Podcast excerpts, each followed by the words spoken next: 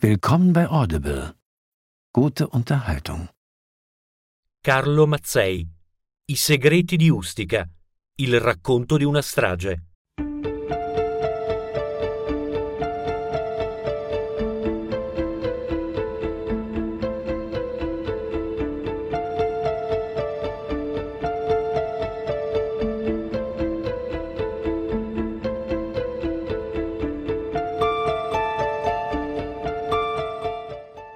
Introduzione.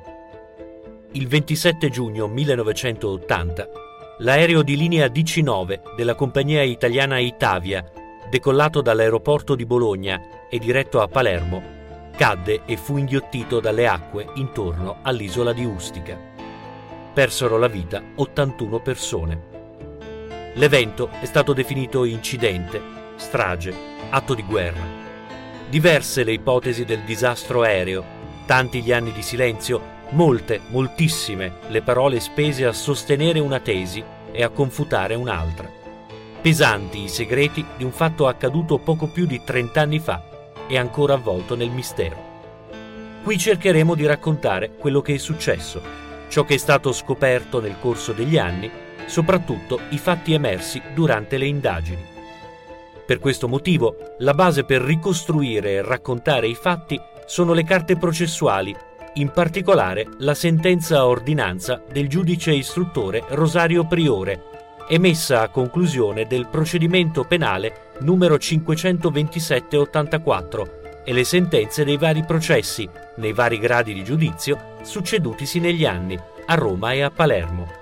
Sono tutte reperibili online, per esempio sul sito stragi80.it curato da Daniele Biacchessi e Fabrizio Colarieti.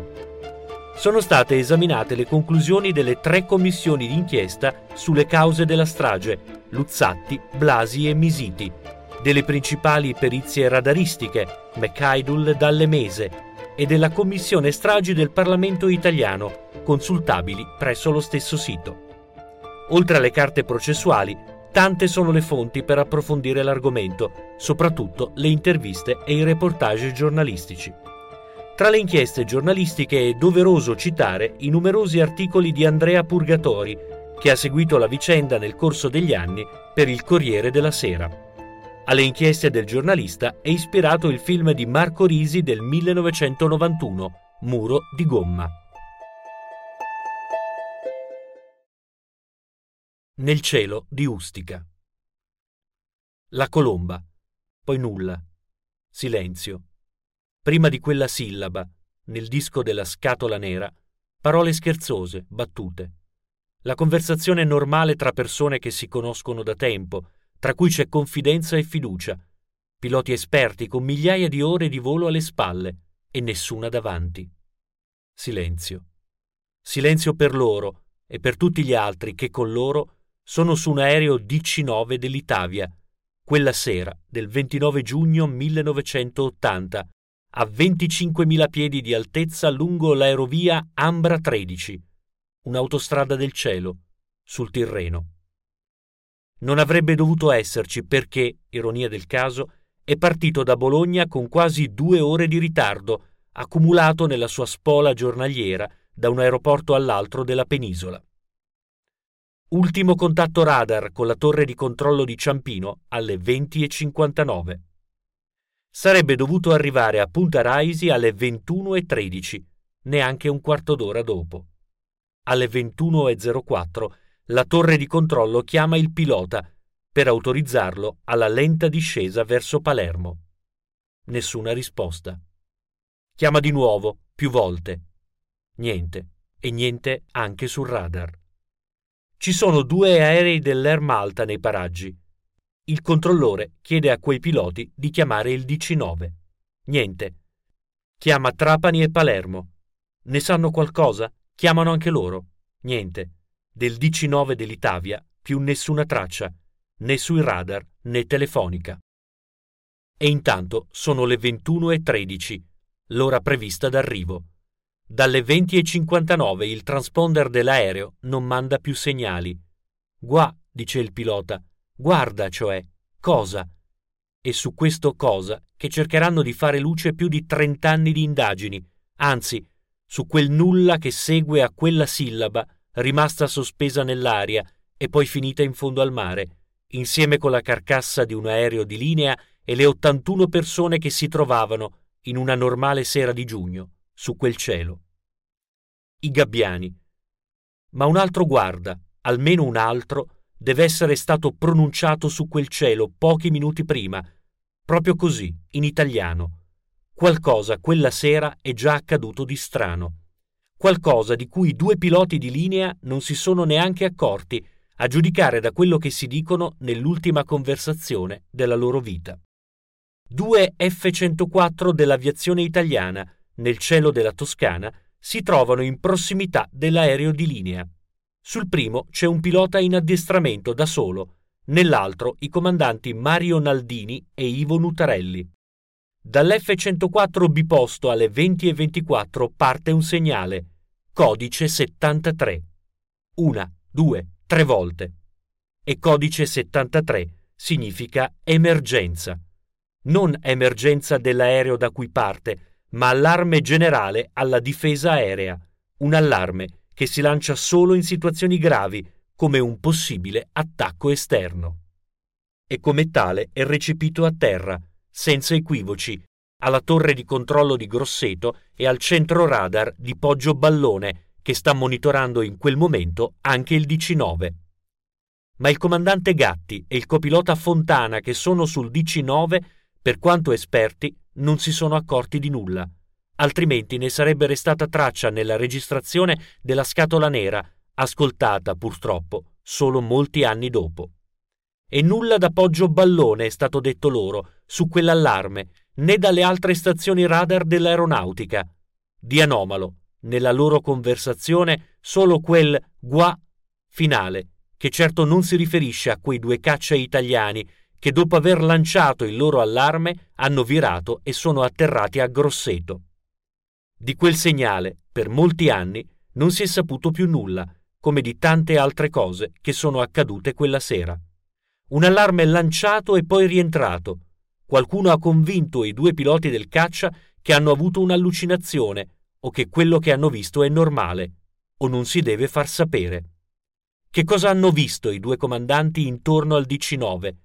Naldini e Nutarelli non sono due visionari, sono due piloti esperti e sanno il fatto loro.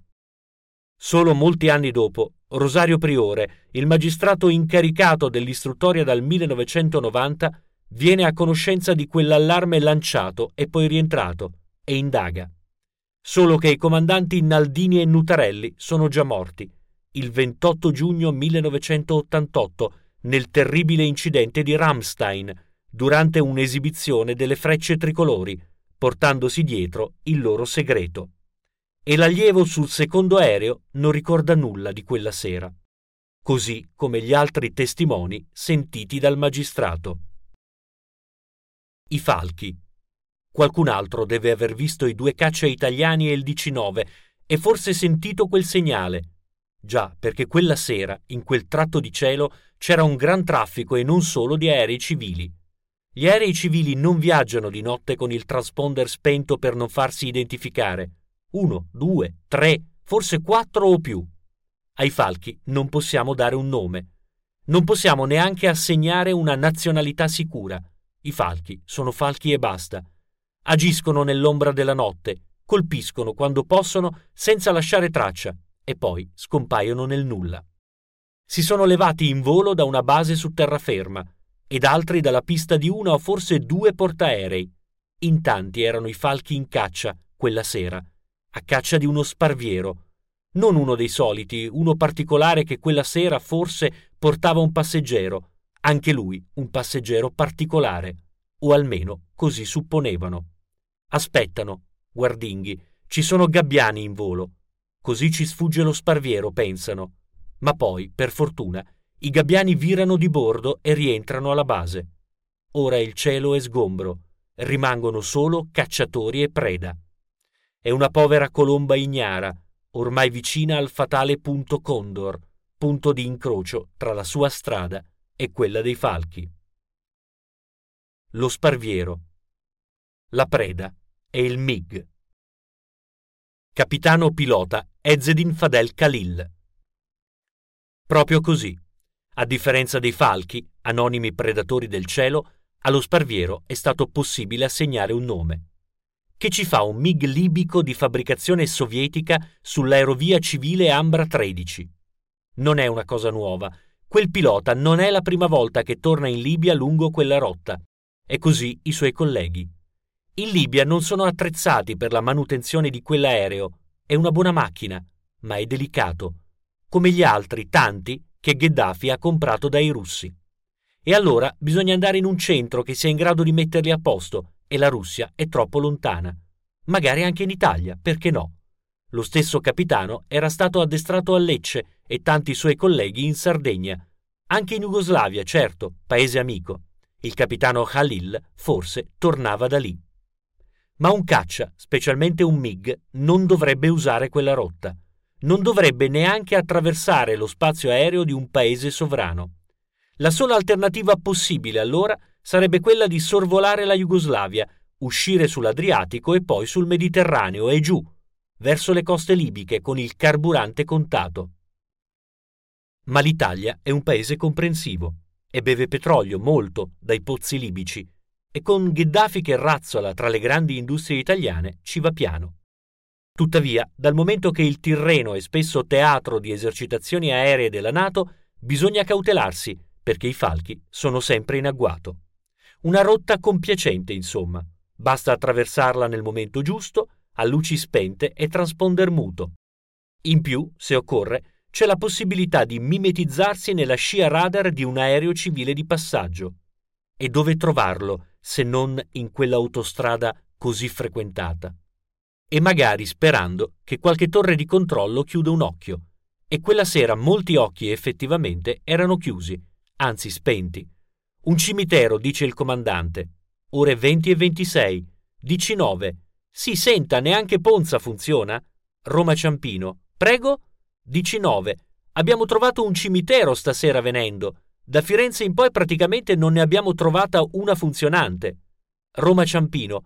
Eh sì, in effetti è un po' tutto fuori, compreso Ponza. Lo schianto. Della guerra che si scatena intorno a lei, la colomba non avverte nulla, se non qualcosa nell'ultimo istante che giustifica quel guarda ma non c'è tempo neanche di un respiro.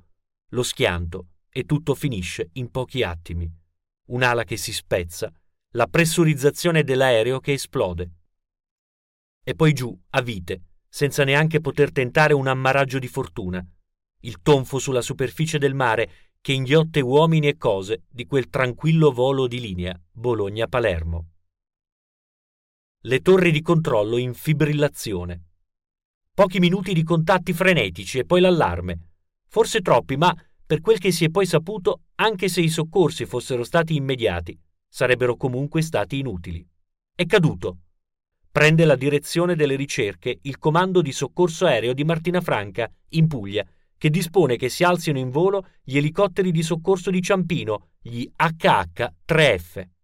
Il primo decolla alle 21.55 e in poco tempo arriva nella zona presunta della scomparsa. È raggiunto ben presto da altri elicotteri, aerei e navi. Ore ed ore di ricerche inutili nell'oscurità della notte, mentre a terra i familiari in attesa si guardano negli occhi spauriti. Alle prime luci dell'alba uno degli elicotteri avvista dei rottami che galleggiano a nord di Ustica. Poi altri, macchie di carburante, tutti convergono in quelle poche miglia finché, dopo qualche ora, incominciano ad affiorare i cadaveri. Uno, due, un altro ancora. 38 in tutto di 81 e pochi resti. Degli altri non si saprà più nulla, neanche dopo il recupero del relitto dell'aereo, avvenuto in due riprese molti anni dopo. Si sono persi per sempre in qualche punto oscuro del Tirreno, a quasi 3700 metri di profondità. Una strana telefonata. Sono appena finiti gli anni 70. Sono anni difficili. È inevitabile che il pensiero corra ai tanti attentati terroristici di quegli anni. Anni di piombo, appunto. Piazza Fontana, Piazza della Loggia, l'Italicus. Per citare solo gli episodi più cruenti, sono lontani solo pochi anni. Sono passati due anni e mezzo dall'assassinio di Aldo Moro e degli uomini della sua scorta, e di lì a poco, nell'agosto del 1980, la strage alla stazione di Bologna. La strategia del terrorismo ha le sue regole miopi e non guarda in faccia a nessuno. L'importante è tenere alta la tensione nella vana speranza che qualcosa nella resistenza dello Stato si spezzi, all'insegna del tanto peggio, tanto meglio. Non c'è da meravigliarsi. Una bomba si pensa e si grida su tutti i giornali e c'è chi ne approfitta. Alle 14.10 del 30 giugno 1980 arriva una telefonata anonima alla sede di Roma del Corriere della Sera. Alla centralinista una voce fredda e gentile dice testualmente Ha una penna? Scriva Qui in AR informiamo che nell'aereo caduto sulla rotta Bologna-Palermo si trovava un nostro camerata Marco Affatigato era sotto falso nome, doveva compiere una missione a Palermo. Per riconoscerlo aveva al polso un bon Mercier. Interrompiamo la comunicazione, grazie. Una telefonata strana. Non è una rivendicazione dei NAR, la formazione di estrema destra nata pochi anni prima a Roma. Lì per lì se ne può dedurre che l'azione che questo presunto terrorista, presente sull'aereo sotto falso nome, doveva condurre a Palermo, comportasse l'uso di una bomba esplosa accidentalmente sul velivolo. Oppure che qualcuno abbia provocato l'esplosione proprio per uccidere Affatigato. Oppure si voleva informare semplicemente che fra le vittime c'era Affatigato e per quale ragione. Una telefonata decisamente strana, fatta comunque da qualcuno che conosce il presunto terrorista, al punto di indicare la marca del suo orologio da polso. Ma non lo conosce abbastanza. Affatigato è effettivamente un estremista di destra di Lucca, già noto alla polizia e ai servizi segreti, anzi in contatto con i servizi, forse anche francesi, ma non ha mai fatto parte dei NAR, mentre l'interlocutore lo definisce un nostro camerata. Dunque, il telefonista non può essere dei NAR. Lì per lì si dà comunque peso alla telefonata, naturalmente, ma il giorno dopo la madre di Affatigato si presenta alla polizia di Lucca e dichiara che il figlio non era sull'aereo, che le ha telefonato, è vivo ed è in Francia, a Nizza. E questo chiude per il momento il discorso. Si riprenderà l'argomento solo molti anni dopo, quando sarà fin troppo evidente che intorno all'affare Ustica si era articolata tutta una rete complessa di depistaggi a diversi livelli. L'autore di quella telefonata non sarà mai individuato né l'ambiente da cui partì. Il giudice priore, a cui è stata affidata l'inchiesta sulla strage di Ustica a partire dal 1990, ha indagato in ogni direzione, anche interpellando direttamente i servizi segreti, senza apprezzabili risultati. Ma qualcosa di oscuro dietro quella voce si nasconde. C'è chi pesca nel torbido e vuol confondere le acque. La notte che è passata per molti è stata una notte di dolore, per altri, pochi, una notte di attività febbrile per occultarne i segreti. Dieci anni dopo, nel corso di un'audizione presso la Commissione Stragi del Parlamento, Vincenzo Parisi, già responsabile del servizio di intelligence SISDE, a partire proprio da pochi mesi dopo la strage e nel 90 già capo della polizia, afferma che dalla telefonata che annunciava la presenza di affatigato a bordo del velivolo emerge una volontà disinformativa emerge la presenza di uno spezzone di intelligence volto a depistare, a seminare panico e disorientamento. E aggiunge, la rivendicazione affatigato mirava palesemente ad erigere una cortina protettiva rispetto all'ipotesi del missile, perché tentava di depistare l'attenzione rispetto all'ipotesi del missile accreditando la tesi della bomba a bordo. E ancora, Teniamo conto che in passato vi sono stati elementi appartenenti all'intelligence che pensavano di poter decidere su tutto e su tutti, che ritenevano di essere al di sopra di tutti. Non c'è male per uno che ha diretto il SISDE proprio negli anni più caldi e difficili dell'inchiesta. E non si è trovata traccia, nonostante le richieste della magistratura, di alcuna attività di indagine da parte dei servizi sulla presunta telefonata dei NAR. Un'inchiesta difficile. La storia delle indagini sulla strage di Ustica è una delle più lunghe, tormentate e difficili che la magistratura italiana sia mai stata chiamata ad affrontare. Il 3 luglio del 1980 la Procura di Roma apre ufficialmente un'inchiesta sulla caduta dell'aereo e l'affida al pubblico ministero Giorgio Santa Croce. La prima cosa che il magistrato fa è quella che tutti si aspettano. Ordina il sequestro di tutti i tracciati radar dei CRAM, centri radar aeronautica militare, che hanno seguito la rotta dell'aereo. E qui la prima amara sorpresa. Le risposte dai centri arrivano con ritardo e con il contagocce. Ma qualcosa si recupera e Santa Croce capisce subito che è accaduto qualcosa di strano. Interpella un esperto americano, John McIdle, che in pochi mesi arriva a una conclusione. L'aereo è stato oggetto di un attacco e forse è stato colpito da un missile. Il ministro dei trasporti Rino Formica nomina allora una commissione di esperti diretta da Carlo Luzzatti, direttore dell'aeroporto di Alghero, che dopo aver esaminato i pochi rottami recuperati in mare conclude i lavori nel 1982. Causa dell'incidente è stata la deflagrazione di un ordigno esplosivo. Al momento non si è in grado di affermare se l'ordigno fosse stato collocato a bordo prima della partenza ovvero provenisse dall'esterno dell'aeromobile. Le indagini vanno avanti, tra mille difficoltà e resistenze. Nel 1984 al PM Santa Croce si affianca il giudice istruttore Vittorio Bucarelli, che nomina una nuova commissione di periti, coordinati dal professor Massimo Blasi. Le tracce radar in possesso della commissione sono scarse ma è difficile escludere lo scenario di un incidente dovuto a una causa esterna al velivolo. I periti allora organizzano una simulazione. Un DC-9, identico a quello caduto, segue la stessa rotta ed è intercettato da un caccia. A bordo e a terra gli esperti seguono l'esperimento. Le tracce radar, confrontate con quelle di Ciampino, le sole disponibili, confermano la possibilità che l'aereo civile sia stato colpito da un missile. Siamo nel 1985 e l'aereo giace ancora in fondo al Tirreno. Cosa si aspetta a tirarlo su? Solo nel settembre del 1986, sei anni dopo il disastro, il governo, guidato allora da Bettino Craxi, sotto la pressione dell'opinione pubblica e dei familiari delle vittime, finalmente decide di procedere al recupero del relitto. Le operazioni, condotte in due fasi, si concluderanno solo nel 1991. Nel 1990 il giudice Bucarelli lascia l'inchiesta. Giuliano Amato, allora sottosegretario alla presidenza del Consiglio, dichiara in sede di commissione stragi che il giudice gli aveva parlato, nel 1986, quindi ben prima delle campagne di recupero, dell'esistenza di fotografie del relitto scattate dagli americani.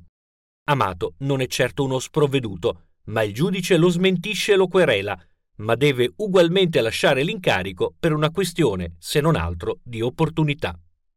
Di queste foto non si è saputo più niente, ma qualche traccia di una presenza discreta sul fondale l'ha lasciata, come vedremo, qualcuno che aveva interesse a prelevare qualcosa prima che gli italiani si decidessero ad andar giù per far quello che si sarebbe dovuto fare subito, a qualunque costo. E anche questo ritardo si ascrive tra le colpe delle autorità politiche dell'epoca. Da quel momento l'inchiesta passa nelle mani del giudice Rosario Priore, un mastino. La commissione Blasi non ha raggiunto una conclusione unanime, o meglio, in un primo tempo ha consegnato una relazione. Ad aver distrutto l'aereo è stato un missile. Poi un ripensamento. Due dei cinque periti ritornano sui loro passi è stata una bomba. Il giudice priore nomina allora un'altra commissione di esperti internazionali diretta dal professor Aurelio Misiti, che finalmente può lavorare avendo a disposizione quasi tutto il relitto, ma che alla fine, dopo altri anni di studi, non potrà dirimere la questione in modo definitivo. Intanto il giudice continua la caccia ai documenti superstiti e inizia uno stillicidio interminabile di interrogatori e riscontri, di rogatorie internazionali e missioni in ogni angolo d'Italia e perfino fuori dal nostro paese. Dovunque speri di trovare qualche briciola di traccia, anche la più flebile, sfuggita per caso all'opera di sistematica distruzione che ormai gli appare evidente. Il giudice conclude la sua inchiesta dopo quasi dieci anni, nel 1999, a 19 anni dalla strage, e consegna al tribunale una poderosa sentenza istruttoria di più di 5.000 pagine, corredata da centinaia di migliaia di pagine di perizie di ogni tipo. Al di là del suo valore giuridico, questo documento è certamente uno strumento fondamentale e ineludibile per chi voglia conoscere la strage di Ustica, se non altro per la sua organicità e completezza. L'ipotesi del cedimento strutturale. Insieme con quella della bomba, un'altra ipotesi si è fatta strada già nei primi giorni, nata da dove e su quali basi non si sa. L'aereo è precipitato in seguito ad un cedimento strutturale, si dice. Si ricordano altri incidenti accaduti a dei DC-9, anche della stessa compagnia, nessuno però tanto grave da non consentire il rientro in aeroporto. Si accusa più o meno apertamente l'Itavia di far volare aerei carretta. Ne nasce una querelle tra lo Stato e la compagnia aerea che si estenderà negli anni a livello giudiziario, ma tutte le verifiche effettuate sullo stato dell'aereo al momento dell'incidente non danno adito a dubbi. L'aereo era in ordine, era regolarmente e puntualmente controllato e revisionato. La compagnia, già in difficoltà, è costretta a chiudere l'attività pochi mesi dopo e Davanzali, l'azionista di maggioranza, per aver subito sposato la tesi del missile sostenuta dall'esperto americano McIdle, viene formalmente messo in stato di accusa per diffusione di notizie allarmistiche e tendenziose. I lunghi processi gli daranno ragione e alla fine, ma solo dopo la sua morte, otterrà un risarcimento. L'ipotesi del cedimento strutturale è allettante sul piano mediatico e l'idea stessa è liberatoria. Il crucifige contro la compagnia permette di accantonare altre ipotesi, più inquietanti o più compromettenti. Ma è inconsistente, anche sul piano logico. L'aereo è scomparso nel nulla, senza che i piloti avessero il tempo di lanciare il benché minimo segnale di allarme qualsiasi cedimento strutturale si sarebbe fatto precedere da qualche segnale e avrebbe dovuto concedere almeno il tempo per un gesto di reazione, una parola lanciata nel microfono. Non avrebbe interrotto così bruscamente l'energia elettrica e impedito di attivare il sistema di alimentazione di emergenza, né reso inutilizzabile il sistema di erogazione dell'ossigeno. Quando anni dopo si è recuperata la prima scatola nera, la cosa è ancora più evidente. Quella parola interrotta a metà, gua, indica che qualcosa di terribile è accaduto e in un attimo ha accecato l'aereo e i suoi sistemi. Nessun cedimento strutturale avrebbe potuto essere così letale e improvviso. C'è stato certo un cedimento strutturale, ma esso è stato determinato da qualcosa che ha interrotto i circuiti elettrici e fatto esplodere il sistema di pressurizzazione del DC9 in uno spazio di 6 secondi, quello che intercorre tra una battuta e l'altra del rilevamento dei radar. L'ultima battuta ha lasciato la sua traccia alle 20.59 e 45 secondi. Su quanto sia accaduto a quell'aereo non abbiamo molte certezze tranne questa possiamo stabilire con esattezza lo spazio di 6 secondi in cui è avvenuta la sua distruzione. Restavano già allora, per coloro che non avevano altre ragioni per insistere su questa tesi, solo due possibilità, al di là di qualche altra ipotesi cervellotica, un'esplosione causata da una bomba collocata nell'aereo oppure l'impatto con un elemento distruttivo esterno, una collisione con un altro aereo oppure un missile un'esplosione interna o esterna o una collisione. I tre principali pool di esperti che hanno lavorato nel tempo per incarico dell'autorità giudiziaria hanno sempre preso in seria considerazione queste ipotesi come le sole possibili, senza pervenire a un risultato che permettesse di indicare l'una ed escludere inequivocabilmente le altre.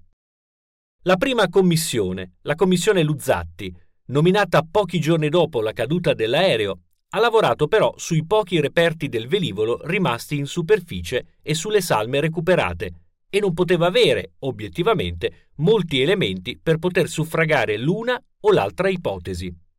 Le altre due, la commissione Blasi e poi la commissione Misiti, hanno avuto invece a disposizione, soprattutto la seconda, tutti i resti del relitto recuperati tra il 1987 e il 1991 E nonostante questo, nessuna delle due è arrivata ad una conclusione univoca.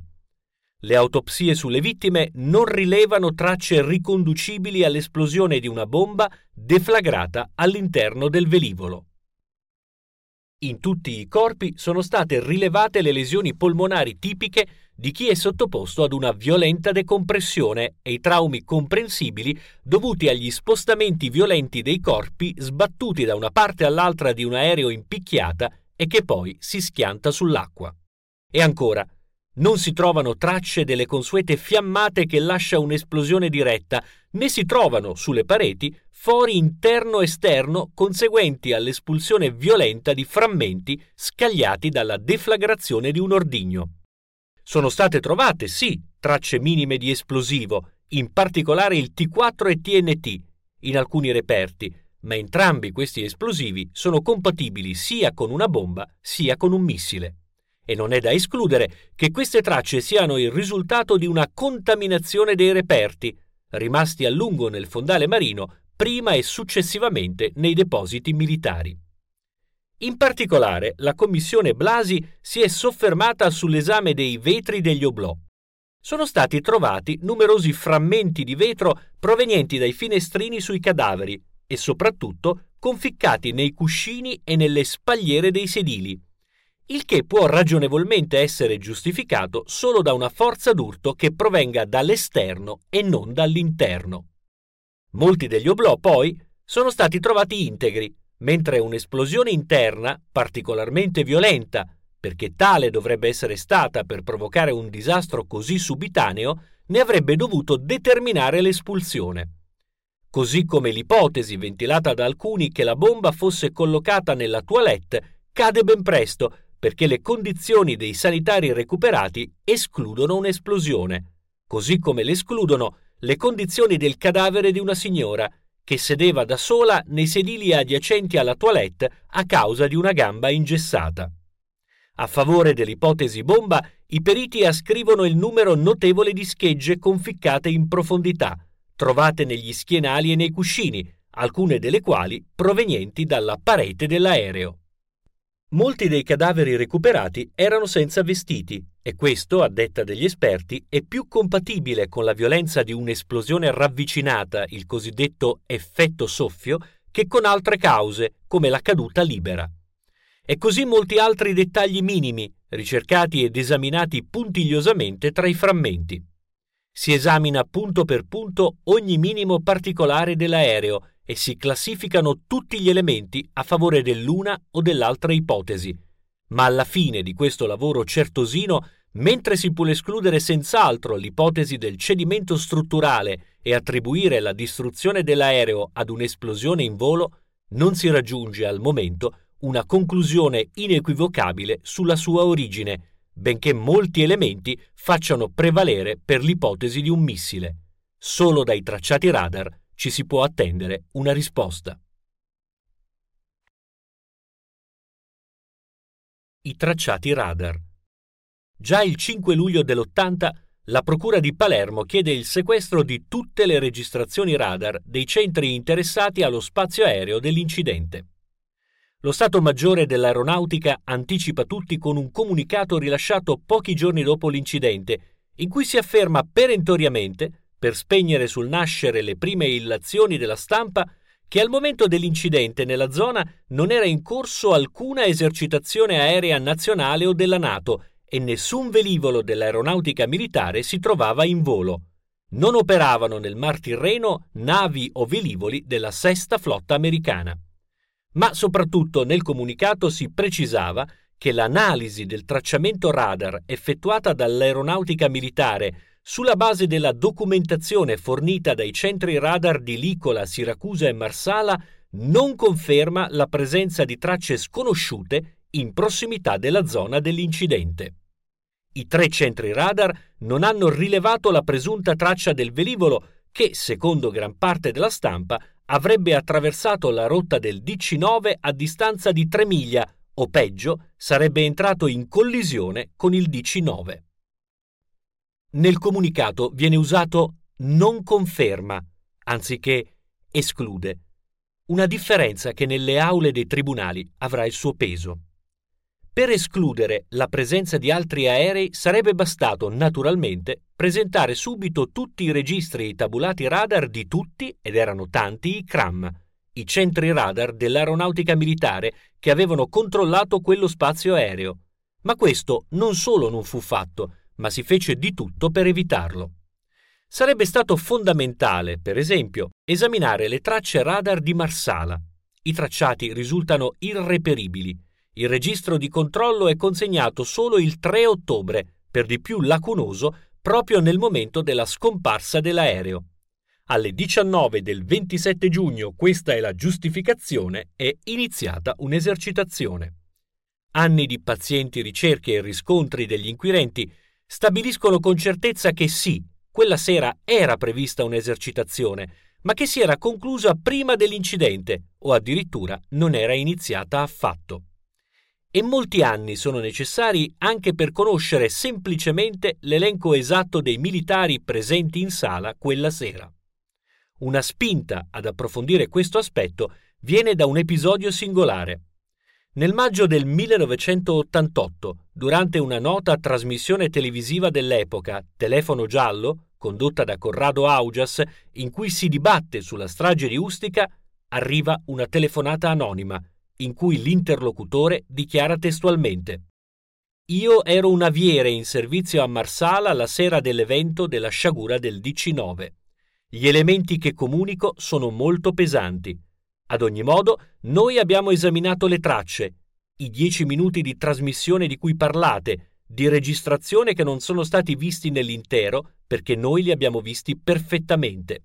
Soltanto che il giorno dopo il maresciallo responsabile del servizio ci disse praticamente di farci gli affari nostri e di non avere più seguito in quella questione. Dopo dieci anni, rivedendo la trasmissione, ho avuto questo fatto emotivo interiore di dover dire la verità. Anonimamente, perché cado nel nulla, la verità è questa. Ci fu ordinato di starci zitti. La saluto. Saluto anche l'onorevole Rodotà e tutti quelli che hanno cercato di dire la verità, perché non voglio rogne e non voglio fare e su quel non voglio fare l'anonimo chiude la telefonata. Non voglio fare la fine di? Nonostante le ricerche, l'anonimo è restato tale. Sono interrogati tutti i militari di cui si accerta la presenza quella sera nel centro radar. Di questi erano una quindicina, solo uno, il maresciallo Carico, in netto contrasto con tutti gli altri, ammette di aver seguito la traccia del DC-9 dell'Italia ed anzi di aver notato un'altra traccia vicina, di averla vista scomparire e di aver avvertito i superiori, che invece lo smentiscono.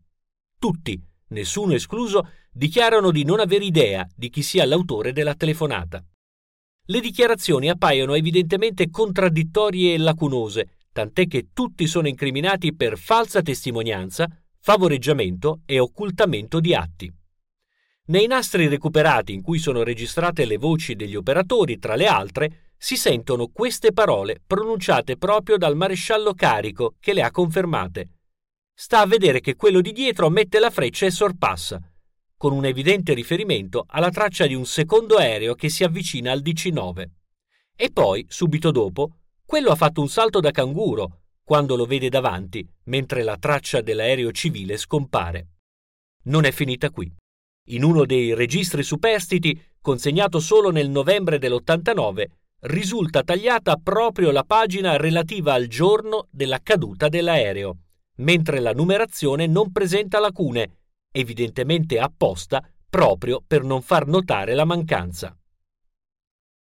Nella sentenza istruttoria, il giudice priore non può fare a meno di osservare che il comportamento e le reazioni degli addetti al sito radar di Marsala rappresentano un compendio di atteggiamenti reticenti in situazioni in cui la collaborazione con l'autorità giudiziaria viene dai più ritenuta pericolosa o negativa.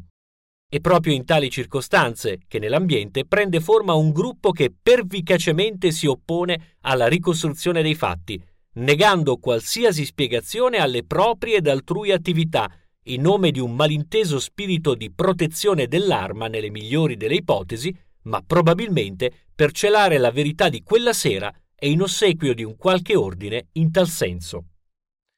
Anche nel caso del cram di Licola vicino Napoli ci sono voluti molti anni per stabilire anche solo chi era presente in sala quella sera.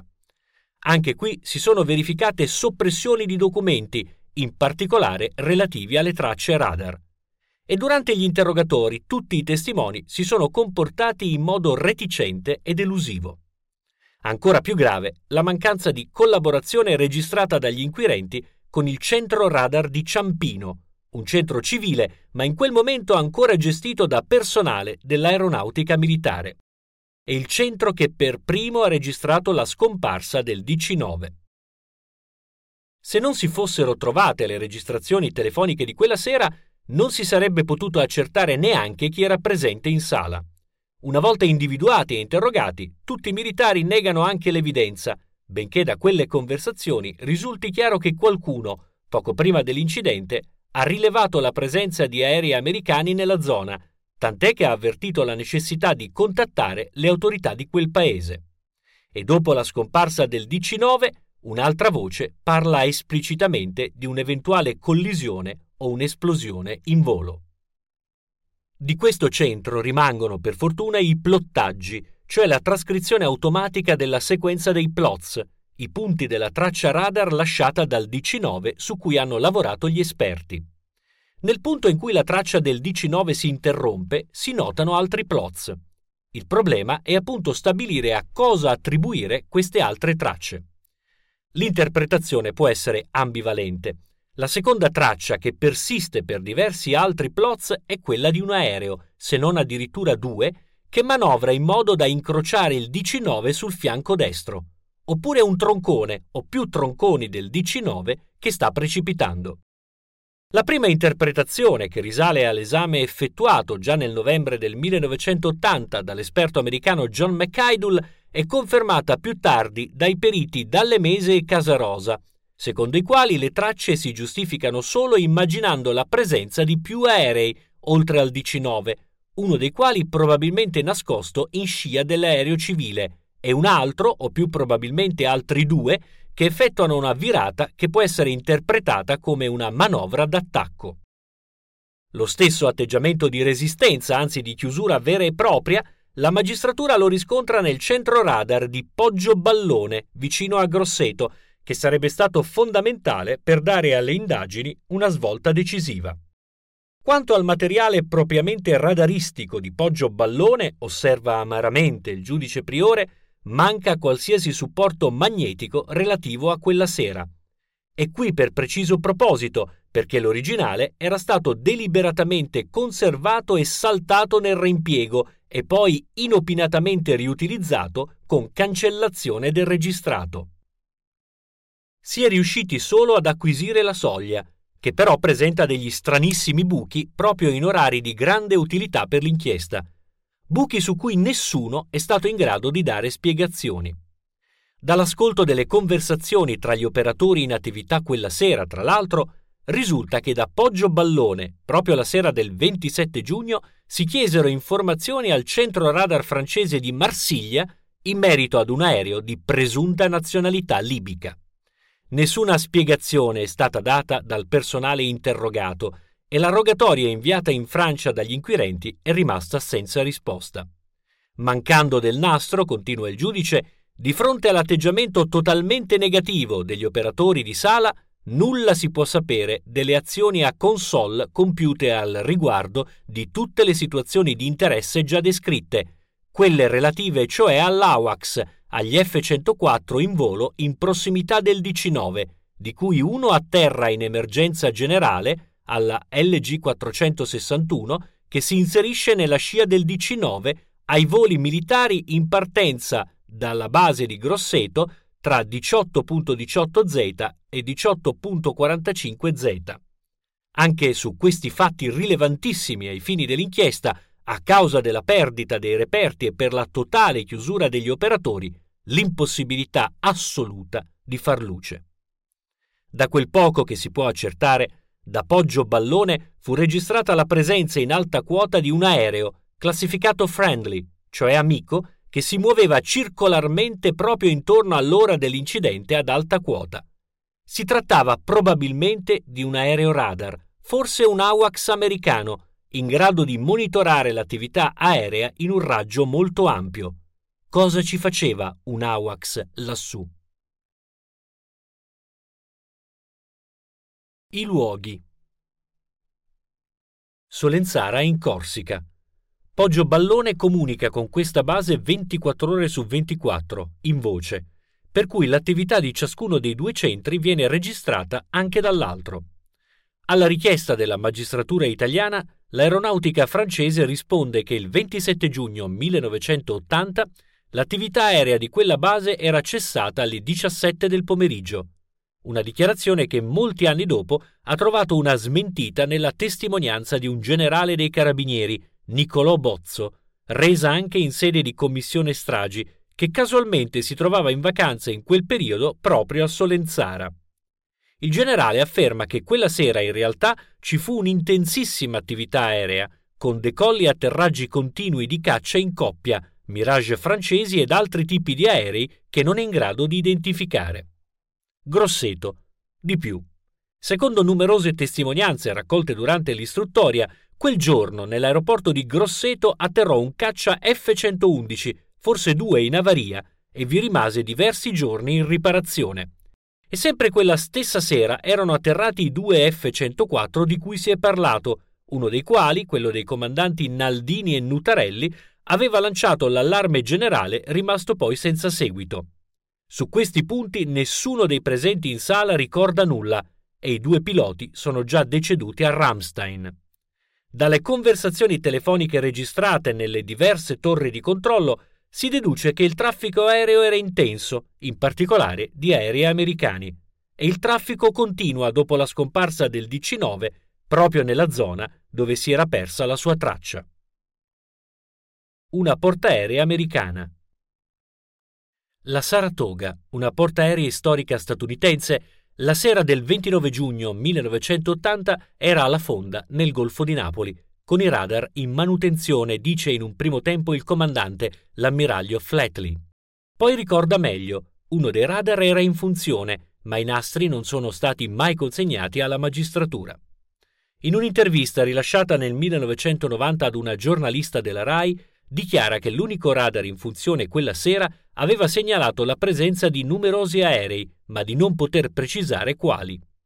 Quanto ai movimenti della nave, risulta agli atti che era arrivata nel Golfo di Napoli il 23 giugno e ripartita il 6 luglio, sempre all'ancora a largo date le dimensioni. La pazienza certosina del giudice inquirente arriva perfino a reperire tutte le fotografie scattate alle coppie di sposi in quei due giorni, al fine di accertare l'eventuale assenza temporanea della portaerei in quel frangente, ma senza risultati apprezzabili. Si vuole accertare se uno o più portaerei abbiano partecipato, per esempio, a qualche operazione, anche successiva al momento della scomparsa del DC-9. È infatti documentato da testimonianze dirette e indirette che nelle ore che seguirono la caduta dell'aereo erano stati usati dei flares, cioè razzi luminosi che si utilizzano nelle ricerche notturne, mentre i mezzi di soccorso italiani ne erano sprovvisti. Il dubbio, rimasto tale, è che aerei statunitensi abbiano fatto ricerche per proprio conto nella zona. I flares erano stati notati 10 miglia a nord di Ustica. A quale scopo? Un casco da pilota trovato e poi scomparso. Un colonnello italiano, Guglielmo Lippolis, nel 1980 al centro di coordinamento di Martina Franca, dichiara in sede giudiziaria, purtroppo solo nel 1989, di aver trovato tra i primi relitti del DC-9 temporaneamente raccolti in un hangar dell'aeroporto Bocca di Falco di Palermo un casco da pilota, bianco, con una scritta John Drake. Il colonnello afferma nella sua deposizione di aver lui stesso chiesto telefonicamente notizie al comando NATO di Bagnoli. Questa la risposta. In effetti c'era un pilota americano di nome John Drake ed era vero che aveva avuto un'avaria un'avaria così grave da dover abbandonare l'aereo e lanciarsi col paracadute in mare, dove era stato recuperato. Tutto questo però qualche tempo prima del 27 giugno, ma non si sapeva specificare una data precisa. Di questo incidente non si era saputo mai nulla. Le successive rogatorie inviate negli Stati Uniti hanno dato un esito negativo, per il comando statunitense quell'incidente non c'era mai stato e il casco di John Drake, nel trasferimento dei resti del DC-9 da Bocca di Falco alla sede dell'aeronautica militare, è scomparso, unico reperto fra i tanti a far perdere le sue tracce. La strana storia di un altro casco e due giubbotti di salvataggio. Questa volta il casco è verde. È stato trovato il 10 agosto di quell'anno sulla spiaggia di Capaci, vicino Palermo, e consegnato il 12 alla Capitaneria di Porto. Non era un casco da pilota, ma quello di un operatore di ponte di una portaerei. Così come di una portaerei sono due giubbotti di salvataggio trovati tra i rottami del DC-9. Dalla Sicilia il casco è portato al secondo reparto dello Stato Maggiore dell'Aeronautica. Sembra per un po' far perdere le tracce, ma alla fine si ritrova in un luogo davvero imprevedibile, in una delle casse di legno in cui sono stati conservati alcuni rottami del MiG-23 libico precipitato ufficialmente il 18 luglio 1980 sulla Sila, in Calabria. Tra i tanti misteri di Ustica, questo forse non è il più importante, certo rimane il più singolare. È un serbatoio ripescato in fondo al mare. Nel maggio del 1992, nel corso della seconda campagna di recupero del relitto, è riportato in superficie il serbatoio di un aereo da combattimento trovato tra i rottami del DC-9. Si tratta di uno di quei serbatoi ausiliari che sono collocati sotto le ali dei caccia. Sono eiettabili nell'eventualità ci sia la necessità di alleggerire l'aereo in situazioni di emergenza. Dalle scritte presenti sul fusto si deduce facilmente che è di fabbricazione statunitense, per cui il giudice inquirente chiede immediatamente informazioni al Dipartimento della Difesa americano. Dopo una prima risposta negativa, è passato troppo tempo, non possiamo più stabilire la provenienza di quell'oggetto, alle nuove sollecitazioni della magistratura italiana, che nel frattempo per altre vie ha accertato che si trattava di un serbatoio in dotazione alla Marina americana, quindi a un caccia imbarcato su una portaerei, il Dipartimento della Difesa dichiara che si tratta sì di un serbatoio americano, ma che è montato su aerei che non erano in servizio nel periodo dell'incidente di Ustica e comunque non solo su aerei americani. Dichiara inoltre di non poter risalire dal serbatoio al singolo aereo che l'aveva sganciato, dal momento che i serbatoi sono pezzi intercambiabili, quindi non se ne tiene un inventario preciso. Affermazione quest'ultima discutibile e contraddetta da esperti statunitensi e da fonti interne di quella marina. Si tratta di oggetti costosi e quando un aereo rientra su una portaerei senza i serbatoi ausiliari se ne tiene ben conto. Nel 1998 una nuova informativa della Marina americana mette in relazione questo serbatoio con un incidente avvenuto nel 1981 in un tratto di mare non molto distante dalla zona del ritrovamento, in cui un aereo A6E, dotato di simili serbatoi, si era inabissato, incidente di cui gli inquirenti italiani non sono riusciti a trovare traccia neanche nelle riviste specializzate americane. E così anche la storia di questo serbatoio sfuma in una delle tante zone d'ombra di questa inchiesta.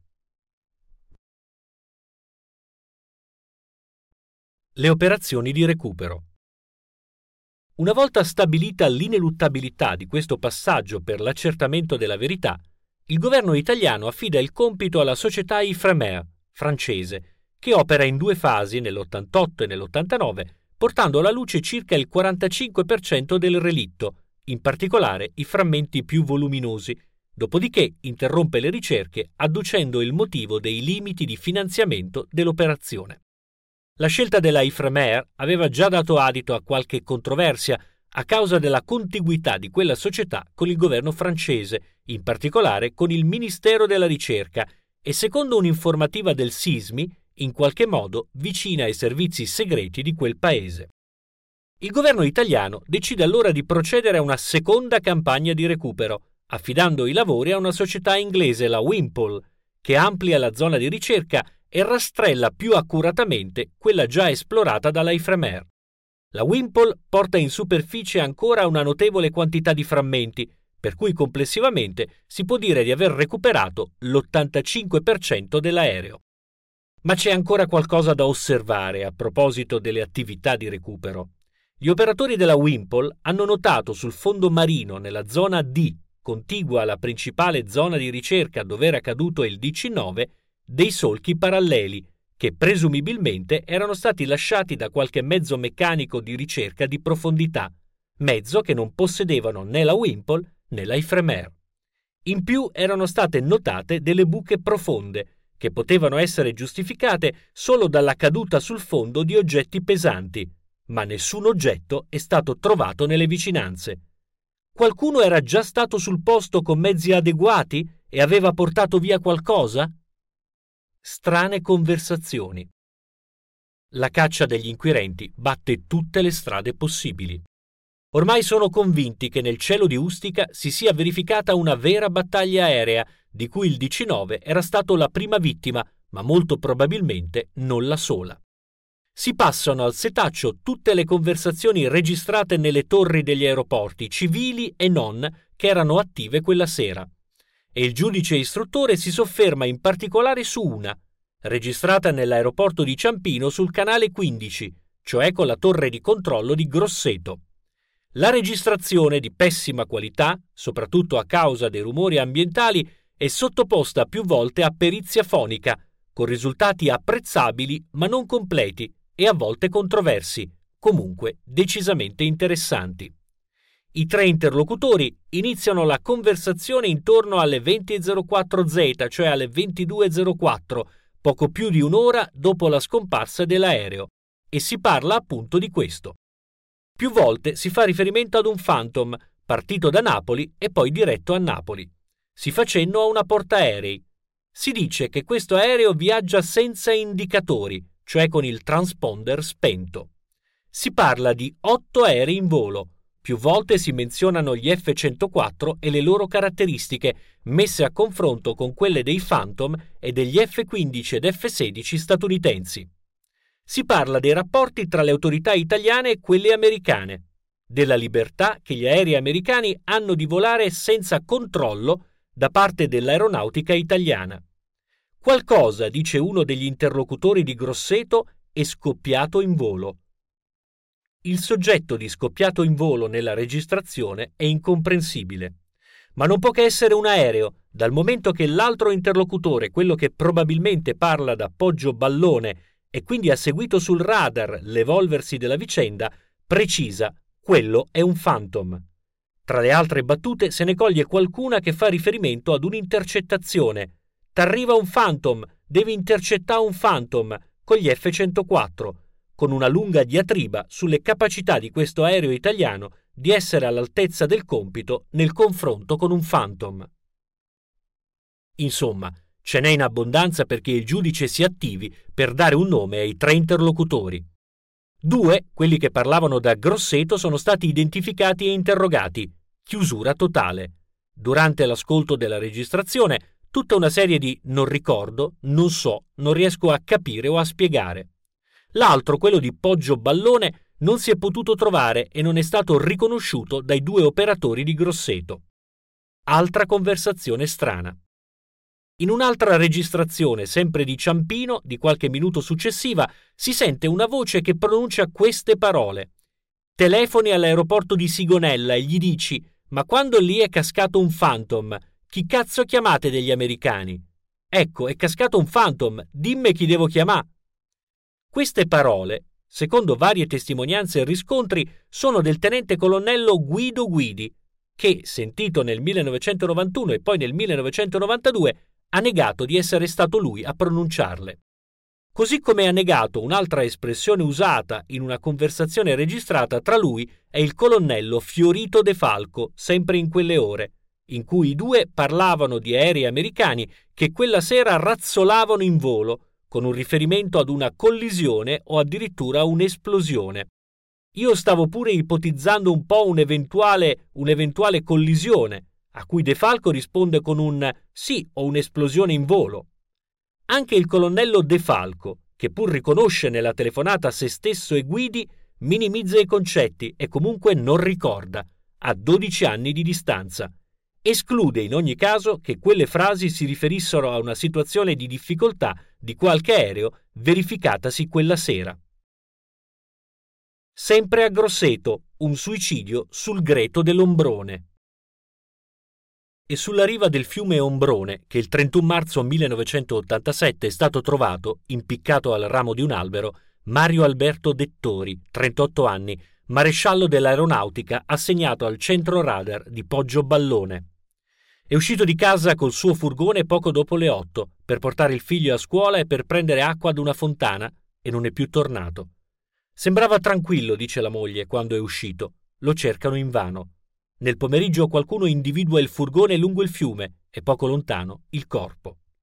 Sul momento non si ritiene di indagare su questa morte, visto che nei mesi precedenti Dettori ha denunciato i sintomi di una forte crisi depressiva.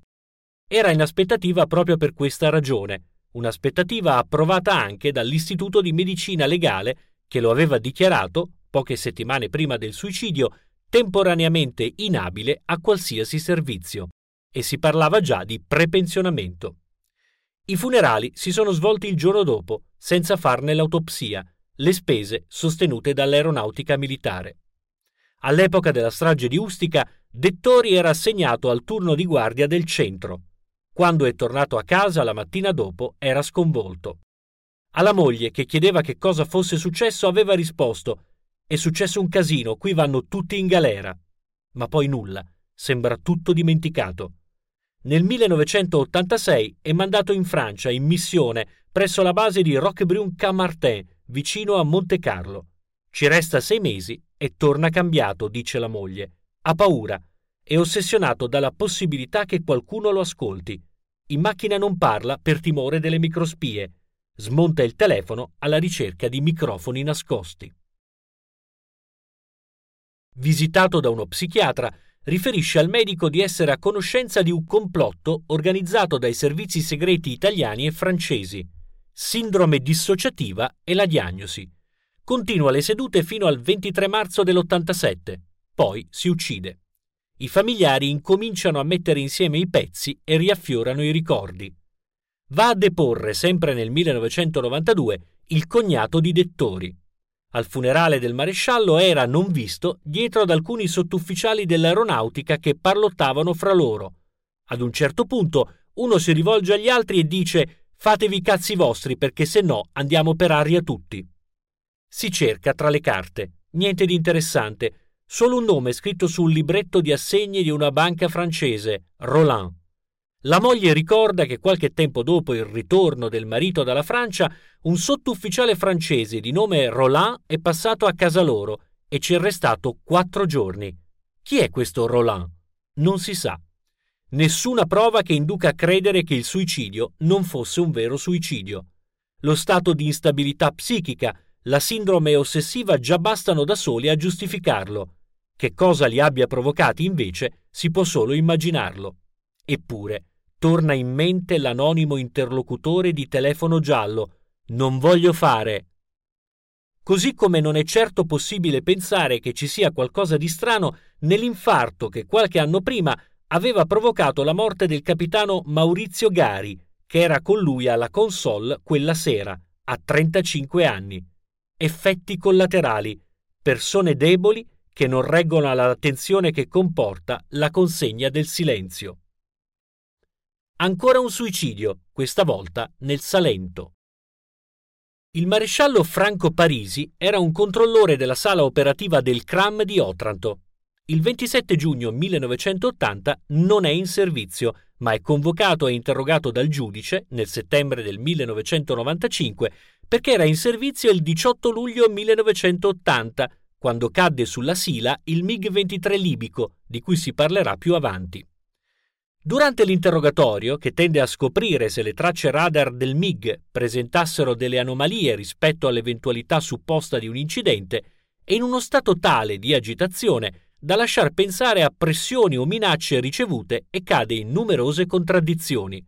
Per questo il giudice lo riconvoca per il 10 gennaio dell'anno successivo. La lettera di convocazione gli arriva a metà dicembre. Il 21 dicembre è trovato impiccato ad un albero in un suo terreno vicino Lecce. È trovato con i piedi che quasi toccano terra e uno strano ematoma alla nuca, ma l'autopsia, questa volta effettuata, non rileva nulla di incompatibile con un vero suicidio. e il caso si chiude. Ramstein. Naldini e Nutarelli non sono stati mai sentiti dai magistrati. Quando si è saputo della loro presenza nel cielo del DC9 quella sera, erano ormai deceduti durante l'esibizione di Ramstein nel 1988. Nessuna dietrologia su quel disastro, inutile, come pure è stato fatto, cercare una relazione con quanto è accaduto ad Ustica.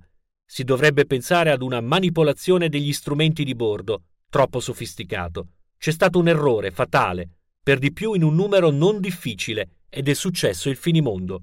Una perdita grave anche per l'inchiesta, perché la loro testimonianza sarebbe stata decisiva. Sempre che l'avessero resa, naturalmente, cosa che appare improbabile considerando l'atteggiamento di quasi totale chiusura degli altri testimoni a tutti i livelli. C'è però un particolare che lascia qualche margine al dubbio, e non di poco conto. Nel 1993, quando ormai la notizia della presenza dei due piloti nelle vicinanze della rotta del DC-9 era nota agli inquirenti e anche a livello giornalistico, un certo Andrea Crociani, un imprenditore toscano che asserisce di essere stato amico di Naldini, dichiara ad un giornalista di aver avuto un colloquio con il pilota, in cui gli aveva confidato di aver descritto in un documento una sorta di memoriale quanto aveva visto la sera del 27 giugno 1980, di averne fatto tre copie, una per la moglie, una per un comune amico e l'altra per il Crociani stesso.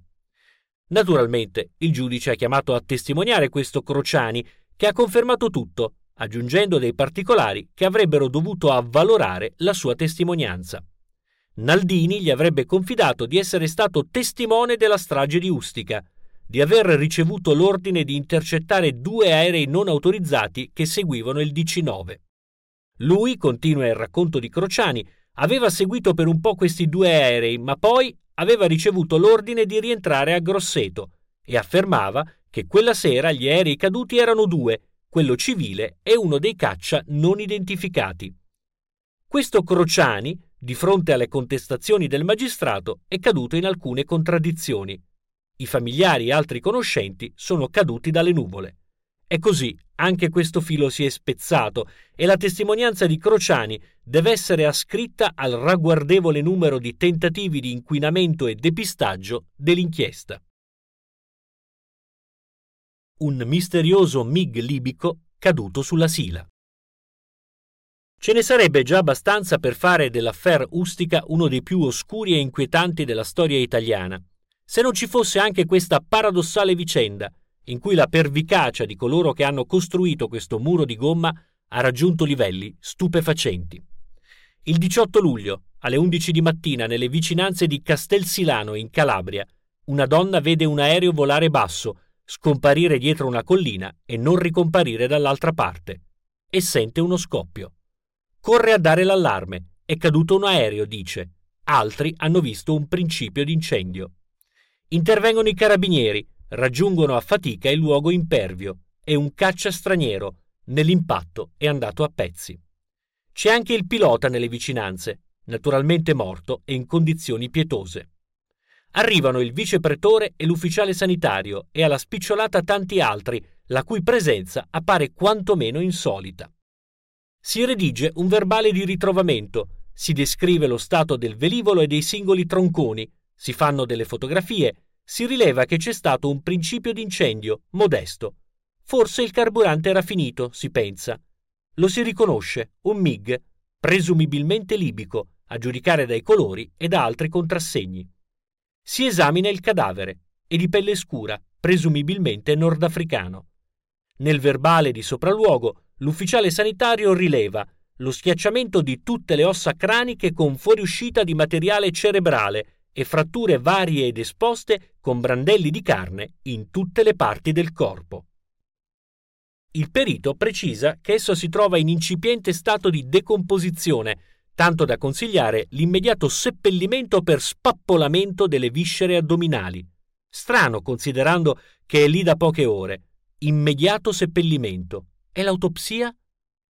E poi nello stesso verbale si dichiara che la morte è avvenuta presumibilmente verso le ore 11.30 circa di oggi 18 luglio 80, è che il corpo, che si era detto in incipiente stato di decomposizione, si presenta fresco. Il vice pretore il giorno dopo, 19 luglio, rilascia il nulla osta per il seppellimento.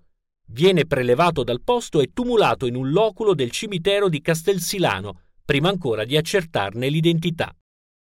Qualcuno a Roma, al Ministero della Difesa, trova inconsueta la cosa e il 22, tre giorni dopo, chiede se non sia il caso di effettuare un'autopsia.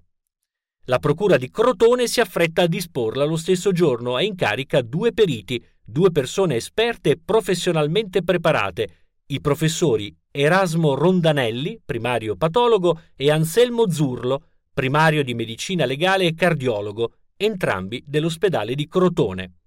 Il 23 luglio si riesume il cadavere.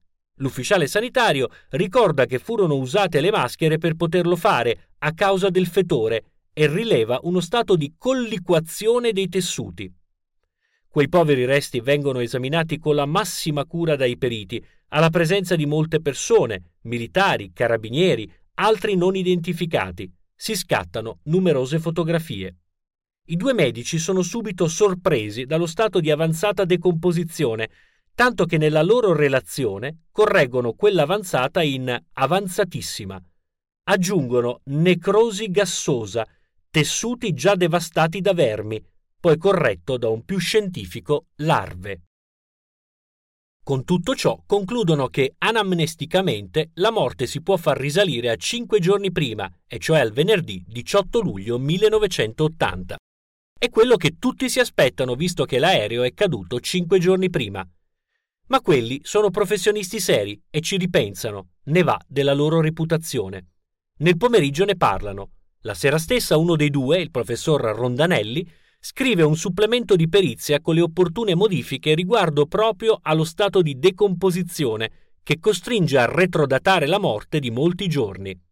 La mattina dopo il professor Zurlo legge e controfirma quella memoria aggiuntiva che viene consegnata da Rondanelli alla procura di Crotone. Passano 24 ore. I due medici sono convocati separatamente nella sede della Compagnia dei Carabinieri di Crotone. È arrivato qualcuno da Roma in aereo un ufficiale dell'aeronautica. Chiede loro conto dello stato del cadavere. Sembra conoscere, dirà Zurlo al giudice, il contenuto del supplemento di perizia, anche se non ne parla. Mostra però alcune fotografie a colori del cadavere, scattate, a suo dire, sul posto di caduta dell'aereo, in cui si vede il cadavere con il sangue, evidentemente fresco, che impregna il terreno circostante. All'obiezione del medico che le foto non hanno data, l'ufficiale sorride e pone termine al colloquio. Quel supplemento di perizia non si è mai trovato. Si nomina una commissione mista italo-libica, tutta composta di militari.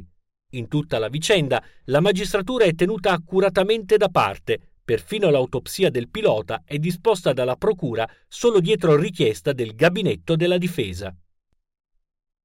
Versione ufficiale il velivolo, a causa di un malore del pilota durante l'esecuzione di una missione di addestramento sotto il controllo del pilota automatico, si era allontanato dalle coste libiche dirigendo verso quelle italiane, cadendo poi in corrispondenza della zona di ritrovamento per esaurimento del carburante. Il 26 luglio la salma, o piuttosto ciò che ne resta, dietro richiesta dell'ambasciata libica viene portata a Roma, depositata nel giardino dell'ambasciata e il giorno dopo trasferita a Ciampino e imbarcata con tanto di picchetto d'onore su un aereo libico che la riporta in patria. Il 7 agosto vengono rimossi non senza difficoltà i resti dell'aereo, parte dei quali restituiti alla Libia, parte conservati in casse a pratica di mare. Questa la verità ufficiale. Nessuna relazione tra la caduta del MiG e la strage di Ustica due episodi completamente estranei. Anni e anni di indagini, interrogatori, accertamenti minuziosi hanno in realtà portato alla luce una realtà molto diversa e per molti aspetti sconvolgente. Il 2 novembre del 1990 appare un articolo su Repubblica dal titolo Ho fatto la guardia al MIG libico, a firma di Sergio Pantalone, corrispondente del giornale, nel quale si intervista un ex soldato che aveva prestato servizio di leva a Cosenza, che dichiara di aver partecipato, insieme con altri commilitoni, ha dei turni di guardia di un aereo caduto nella Sila negli ultimi giorni di giugno o nei primi di luglio del 1980. Quattro giorni dopo l'uscita dell'articolo, il giudice priore lo chiama a deporre. Il testimone conferma tutto e aggiunge molti particolari convincenti. Afferma di aver visto al suo arrivo anche il cadavere del pilota e poi, qualche giorno dopo, di non averlo visto più. Dice di aver chiesto ad un ufficiale come mai e quello non ti preoccupare, è tutto a posto o qualcosa del genere e aggiunge che era imposto loro il segreto su quel servizio. Il giudice indaga in questa direzione e scopre che altri reparti sono stati chiamati a fare la guardia al relitto. Per esempio alcuni militari del battaglione di Cosenza fanno la stessa ammissione, anche se in genere non sanno indicare con precisione il periodo, sono passati dieci anni, ma molti di loro la collocano nella prima metà di luglio dello stesso anno. Alcuni ricordano che sul luogo del relitto erano arrivati anche ufficiali che parlavano inglese, uno della Nato. L'ipotesi che quell'aereo sia caduto prima del 18 luglio si fa più consistente. Si aggiungono altre testimonianze. Alcuni villeggianti ricordano di aver visto, negli ultimi giorni di giugno, un aereo volare a bassissima quota e scomparire. Un avvocato di Catanzaro riferisce di un aereo militare, un caccia, che volava a motore spento, così basso da rasentare le cime degli alberi. Si aspettava che cadesse, dice. Gli si domanda quando è accaduto. Facile. Il giorno dopo ha aperto il giornale aspettandosi di trovare un articolo sulla caduta di un aereo, quello visto da lui, e invece scopre che è caduto in mare un aereo civile dell'Italia, mentre di quello che aveva visto lui non si parla affatto si trovano altre testimonianze utili a retrodatare la caduta di quel caccia, sia pure ridotte spesso a ricordi labili tra la gente del luogo. A una testimonianza gli inquirenti danno un particolare rilievo. È quella di un funzionario del Ministero delle Finanze, in vacanza al mare con la famiglia a Falconara Albanese, sulla costa tirrenica calabrese. Ricorda di aver visto verso sera emergere dal mare, evidentemente volavano bassissimi sulla superficie dell'acqua, tre aerei a reazione, uno più piccolo davanti ed altri due più grandi dietro. Volavano così bassi, dice, che ha avuto paura che gli venissero addosso. Ricorda anche di aver visto dei lampi, delle palle di fuoco provenire dalla parte anteriore degli aerei. Gli aerei poi sono scomparsi verso le montagne. Tutto questo senz'altro alla fine di giugno. Il giorno preciso non lo ricorda, ma è certo che erano gli stessi giorni della caduta del DC9, perché ricorda di aver associato le due cose e lui era in vacanza proprio in quel periodo. Ma non ci sono solo testimonianze, ci sono delle contraddizioni, per esempio, a proposito dei rapporti tra lo Stato Maggiore dell'Aeronautica e le autorità americane, contattate perché ispezionassero anche loro l'aereo. Si tratta di un MiG di fabbricazione sovietica, si pensa che possa essere di qualche interesse per gli americani. Emerge che questi contatti ci sono stati, sì, e anche l'ispezione, ma così si può dedurre quando la notizia della caduta del MiG non era ancora stata resa pubblica. Questa circostanza è ricordata dalla testimonianza rilasciata nel 1994 e confermata nel 1996 da Dewey Claridge, che all'epoca era il capo della CIA a Roma. Si tratta di uno dei pochi casi in cui la testimonianza di un rappresentante delle autorità americane è stata utile alle attività degli inquirenti incaricati dell'inchiesta. Claridge, per di più, afferma che quando lui e i suoi esperti andarono in Calabria, il pilota non c'era. E aggiunge che l'aereo per loro non era di nessun interesse, perché conoscevano già quella macchina, che non era certo un modello aggiornato. Altra circostanza non irrilevante il 18 luglio, venerdì, cade nel periodo del Ramadan. In un paese musulmano è impensabile che si possano fare esercitazioni militari o altre attività impegnative sul piano fisico, come per esempio pilotare un aereo, a causa delle restrizioni nell'alimentazione. E la Libia non fa eccezione, come assicurano anche i piloti italiani che addestravano in Libia i piloti libici. Ancora, il velivolo è stato riconsegnato ai libici in tutta fretta. Che ragione c'era? Di più, in alcune fotografie recuperate del MiG si notano dei fori nella carlinga, di cui conservavano il ricordo anche i soldati che avevano fatto la guardia. Il velivolo era stato oggetto di un attacco? Altri particolari interessanti il giudice li desume dall'esame minuzioso delle agende poste sotto sequestro dopo molti anni di alcuni generali dello Stato Maggiore dell'Aeronautica che parteciparono alle riunioni del Gabinetto della Difesa, particolari, come quello relativo ai rapporti con Claridge, che gli inquirenti giudicano possano essere spiegati solo partendo dal presupposto che quegli alti ufficiali sapessero già prima del 18 luglio della caduta di quell'aereo. Di fronte a una tale massa di prove, molte delle quali oggettive, conclude il giudice priore, si supera ogni ragionevole dubbio e si giunge alla certezza che esso, l'incidente della caduta del MiG, non si è verificato il giorno che si è voluto accreditare con una messa in scena quasi perfetta, è accaduto molto tempo prima, e per più versi si può anche presumere che sia capitato in quelle medesime circostanze in cui precipitò il 19 Itavia.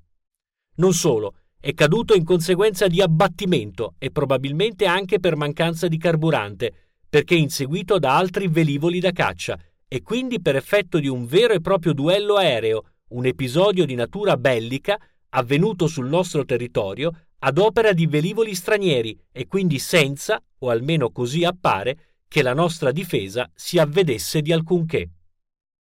Una messa in scena, dice il giudice. Proviamo a immaginarla.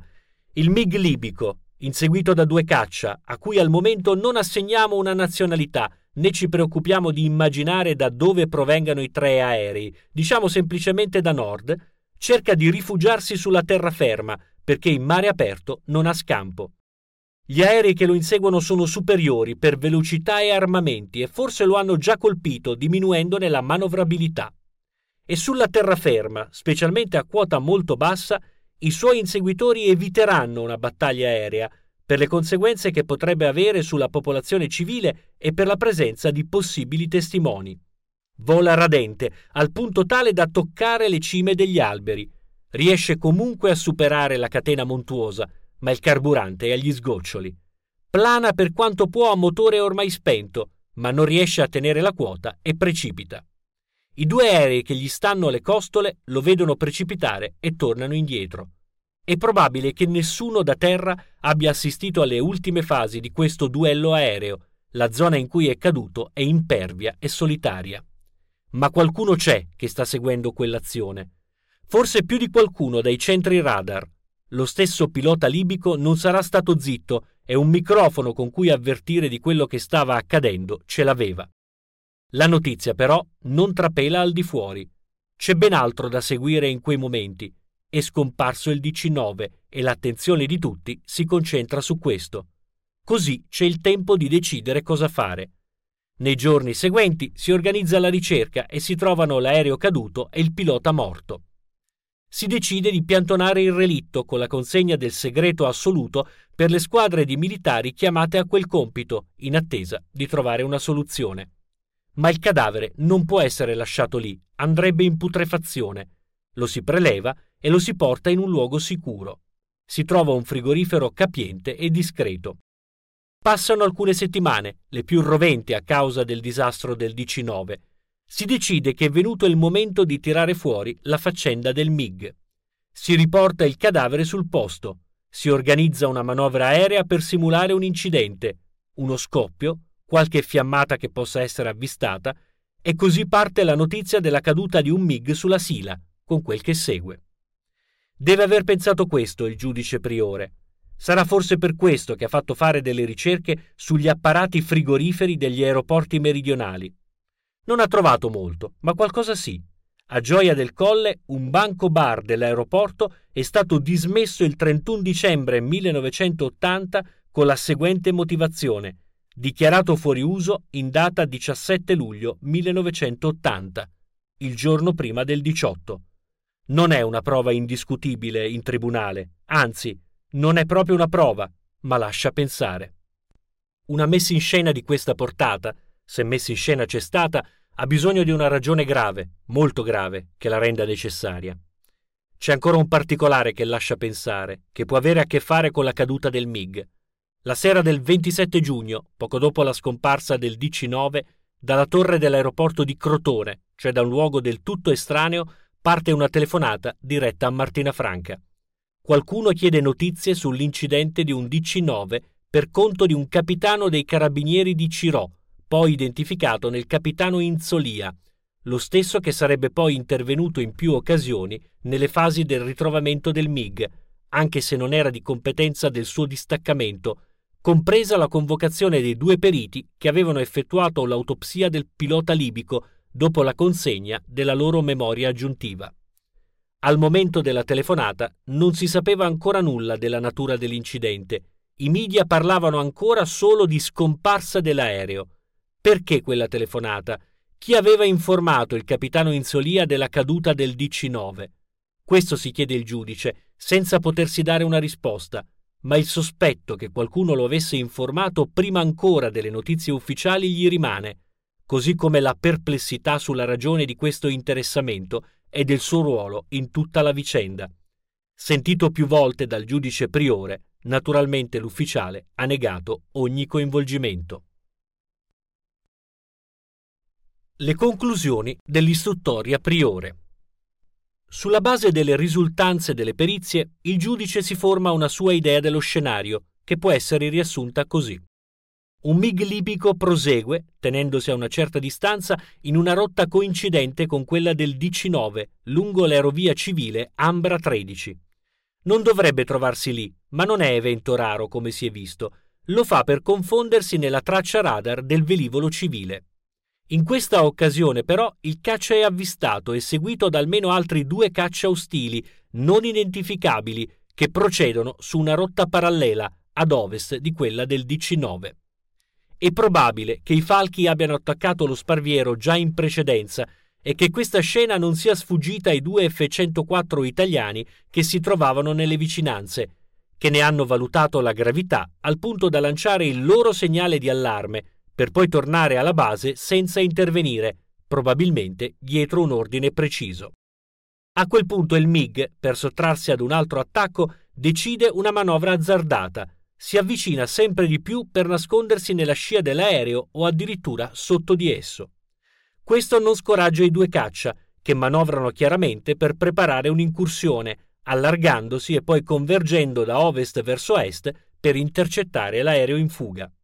È a questo punto che i piloti dell'aereo civile devono essersi accorti di quanto stava accadendo, vedendo i due caccia che puntavano nella loro direzione ma non hanno fatto in tempo neanche ad abbozzare una reazione. Due gli scenari possibili. Il primo, quello che il giudice sembra privilegiare.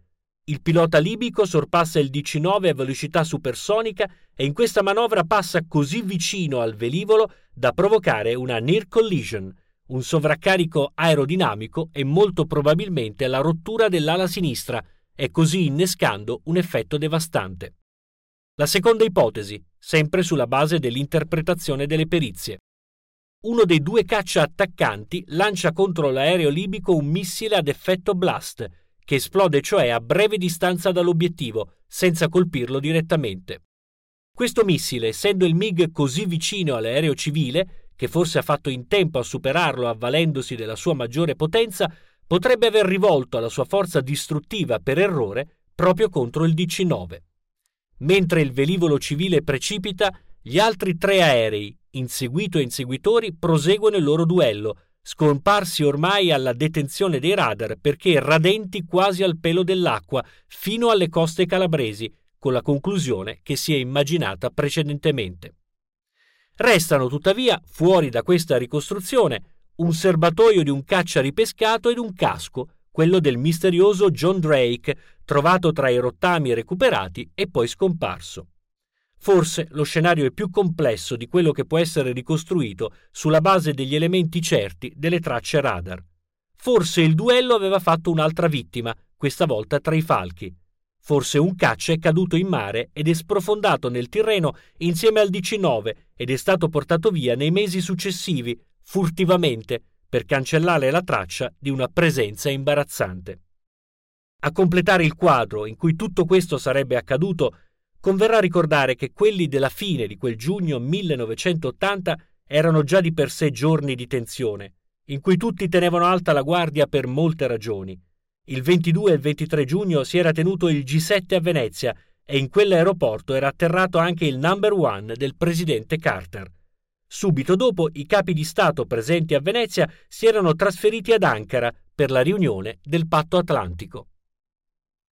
Il presidente Carter, il giorno stesso della sciagura, si era trasferito in Portogallo, mentre il suo segretario di Stato Maschi, proprio nelle ore dell'incidente, lo stava raggiungendo in quel paese proveniente da Ankara e per quanto non se ne sia avuta conferma ufficiale, era in corso in quei giorni il trasferimento in Egitto di aerei Phantom e di personale specializzato americano inviato in quel paese.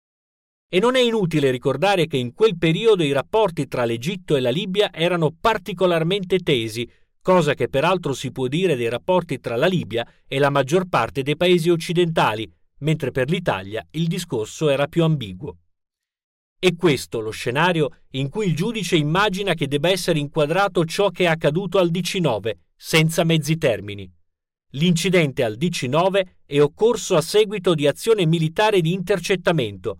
Il DC9 è stato abbattuto, è stata spezzata la vita a 81 cittadini innocenti con un'azione che è stata propriamente atto di guerra, guerra di fatto e non dichiarata, operazione di polizia internazionale coperta contro il nostro paese, di cui sono stati violati i confini e i diritti. Ma chi siano coloro che hanno partecipato a questo atto di guerra, il giudice non può provarlo, per cui la sua istruttoria in questa parte non può che dichiarare il non luogo a procedere, essendo ignoti gli autori della strage. L'aeronautica militare sotto accusa. Il giudice ritiene invece che si debba procedere nei confronti di un numero impressionante di militari, di ogni livello di grado per vari reati, falso ideologico, abuso d'ufficio, falsa testimonianza, favoreggiamento, falso in atto pubblico, dispersione di documenti. E per i vertici più alti, i generali dell'aeronautica militare Bartolucci, Ferri, Melillo e Tascio, prospetta addirittura il reato di alto tradimento, perché a suo giudizio avrebbero impedito con comunicazioni errate e azioni di depistaggio l'esercizio regolare delle funzioni di governo. In particolare il giudice accusa l'aeronautica di aver ostacolato in molti modi l'attività istruttoria. Da qui le scomparse, presso questa forza e in tanti altri ambienti ufficiali, di ogni documentazione. Solo da fogli e foglietti sfuggiti all'eliminazione in qualche centro periferico e da fascicoli dimenticati in qualche servizio o ritenuto innocuo per l'oggetto che vi appariva in copertina, si è potuto riafferrare un filo che sfuggiva e si è tentato più volte di spezzare.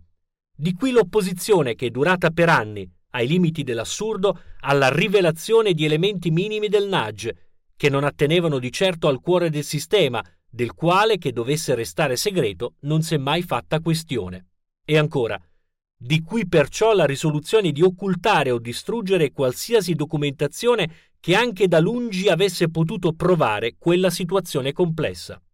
E in conclusione, in tutte queste articolazioni di base si è compiuta una sistematica distruzione di prove, in esecuzione di un preciso progetto che doveva impedire ogni ricostruzione dei fatti. Progetto che ha colpito in tutti i livelli a salire sino allo Stato Maggiore, come già si è esposto ed è inutile ripetere. Così come in tutti quei gangli essenziali delle istituzioni ove si conservavano documenti e memorie degli eventi progetto concepito per non rivelare fatti ed eventi che non potevano essere palesati e che ha trovato realizzazione nella erezione di quella muraglia più che muro di silenzio o insostenibili menzogne, che si è estesa lungo tante, troppe istituzioni nazionali e di altri paesi e per anni non si è nemmeno sbrecciata, le cui dimensioni e resistenza sarebbe assurdo definire casuali e non effetto di quel progetto e si sottolinea la reticenza di quasi tutti gli operatori, ad ogni livello, che hanno preferito risposte indecorose mostrando totale ignoranza del proprio mestiere pur di ostacolare l'inchiesta, che non hanno ammesso l'evidenza delle loro azioni a console, asserendo di non capire le minime nozioni di radaristica, azioni le cui registrazioni venivano loro mostrate e contestate, o che hanno dato spiegazioni assurde, oltre il limite del lecito e del ridicolo. L'immagine dell'aeronautica militare italiana nel suo complesso è un'altra vittima di Ustica. La politica. un discorso merita anche la parte che i politici italiani hanno sostenuto nella vicenda. Una particina si direbbe a prima vista. La confusione e l'incertezza della prima ora sono state seguite da anni, i primi più importanti, in cui in sostanza la politica, ma si dovrebbe dire più precisamente i governi italiani, al di là delle espressioni di circostanza, è rimasta come attonita a guardare. Solo il 10 luglio il ministro della difesa dell'epoca, Lello Lagorio, peraltro durante un intervento su altro argomento, comunica che dalle tracce radar non erano emerse anomalie e che tutto il traffico di quella sera era stato regolare. Ma bisogna dirlo, la Commissione Difesa è composta prevalentemente da alti ufficiali dell'aeronautica che tengono informato il ministro sull'andamento delle ricerche. Ed è comprensibile che il governo si sia rivolto alla sola autorità che aveva i mezzi per far luce sulla vicenda. Almeno questo era ciò che ragionevolmente si poteva attendere. Sono passati quindi lunghi mesi di inerzia, addirittura anni, nei quali, così sembra credere il giudice priore, ci sono stati il tempo e la possibilità, per chi lo volesse fare, di occultare o distruggere le prove documentali di ciò che era accaduto e costruire intorno alla vicenda quella muraglia di silenzio.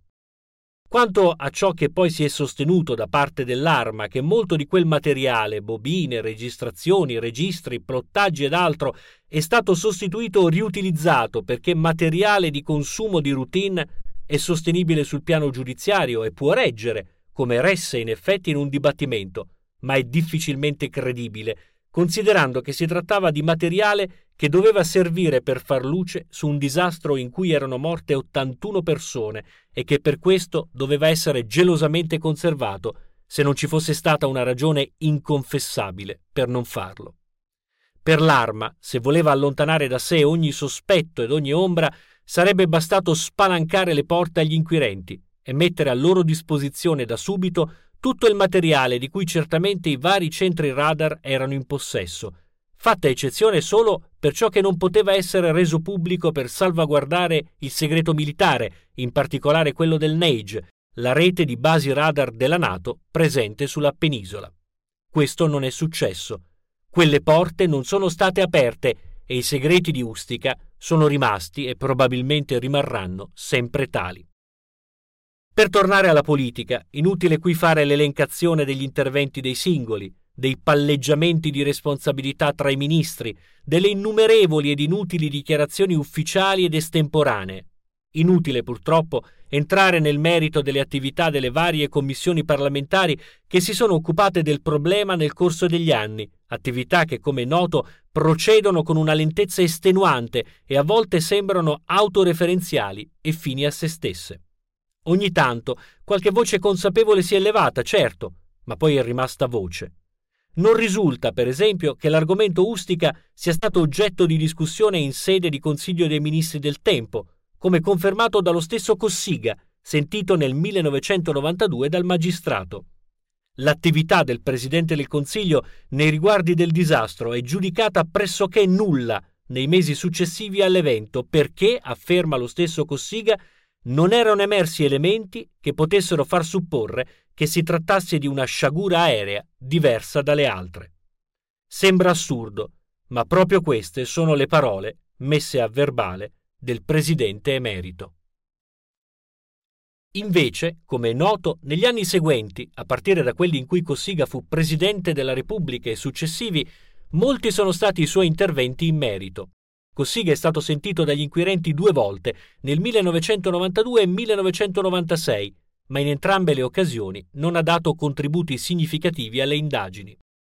In generale, riferendosi al mondo della politica e ai suoi rapporti con le autorità militari, il giudice conclude allo Stato si può solo dire che alcuno dei politici si è mostrato a conoscenza delle cause reali dei fatti, perché a nessuno di essi è stato riferito alcunché dai militari. Costoro sono fermi nelle loro asserzioni. Nulla successe di anormale, nulla si doveva riferire a più alto livello, nulla fu riferito. Ma per quanto riguarda Cossiga, non è finita qui. Nel 2007 e nel 2008 il presidente emerito torna sull'argomento e pare si sente finalmente libero di dire ciò che non aveva mai detto negli anni precedenti. In un'intervista a Sky TG24 dichiara: Furono i nostri servizi segreti che quando io ero Presidente della Repubblica informarono l'allora sottosegretario Giuliano Amato e me che erano stati i francesi, con un aereo della Marina, a lanciare un missile non ad impatto ma a risonanza. Cossiga aggiunge che i francesi sapevano che sarebbe passato l'aereo di Gheddafi, che si salvò perché il Sismi lo informò quando lui era appena decollato e decise di tornare indietro. In conseguenza di ciò, la Procura di Roma ha inviato una rogatoria in Francia, naturalmente a tutt'oggi senza esito. Non sappiamo quale sia il peso reale che si debba dare a queste dichiarazioni, che non sono state rese a suo tempo nelle deposizioni davanti al giudice priore ma se sono state fatte avranno un fondamento. E se hanno un fondamento, ne consegue che anche Cossiga e colui amato, se era al corrente, hanno contribuito a suo tempo ad erigere quel muro di gomma di cui tanto si è parlato e col suo silenzio hanno allontanato dalla verità gli inquirenti. Ragion di Stato? Una conferma alla tesi sostenuta da Cossiga può venire da un'informativa, dal valore però di appunto informale, del servizio di controspionaggio di Roma, recuperata tra tanti documenti sequestrati nel 1995 dal giudice priore al generale Cogliandro, allora a capo di quel servizio. In questo appunto senza data veniva evidenziato che il presidente Cossiga, al tempo in cui era presidente del Consiglio, ebbe i rapporti completi della tragedia di Ustica e fece in modo che non fossero divulgati. I fatti, secondo la versione in mano a certa stampa, versione che sembra documentata come versione, sono i seguenti. L'aereo di Gheddafi transitava sul Mediterraneo. Un caccia libico, forse due, lo seguivano per abbatterlo, pilotati da ufficiali di gruppi rivoluzionari al regime. Si alzarono uno o due caccia francesi ed abbatterono un caccia libico, quello che cadde in Calabria. Nella piccola, breve battaglia aerea, l'aereo di Gheddafi o scampò o addirittura non era presente, o venne scambiato con quello civile che divenne bersaglio del missile francese. Ripetiamo, secondo un servizio giornalistico documentato, ma tenuto ancora riservato, Cossiga, per ragioni di Stato, occultò i fatti. Tra questi stessi appunti informali, visto che stiamo parlando del ruolo della politica, ce n'è uno che parla senza mezzi termini, a proposito dell'assegnazione all'Ifremer dei lavori di recupero del DC9 di un miliardo di tangenti suddivise tra non più di tre o quattro personaggi della politica italiana ma su un foglietto, si sa, si può scrivere qualunque cosa. Gheddafi. Il nome del leader libico ricorre spesso in questa vicenda e non può che essere così.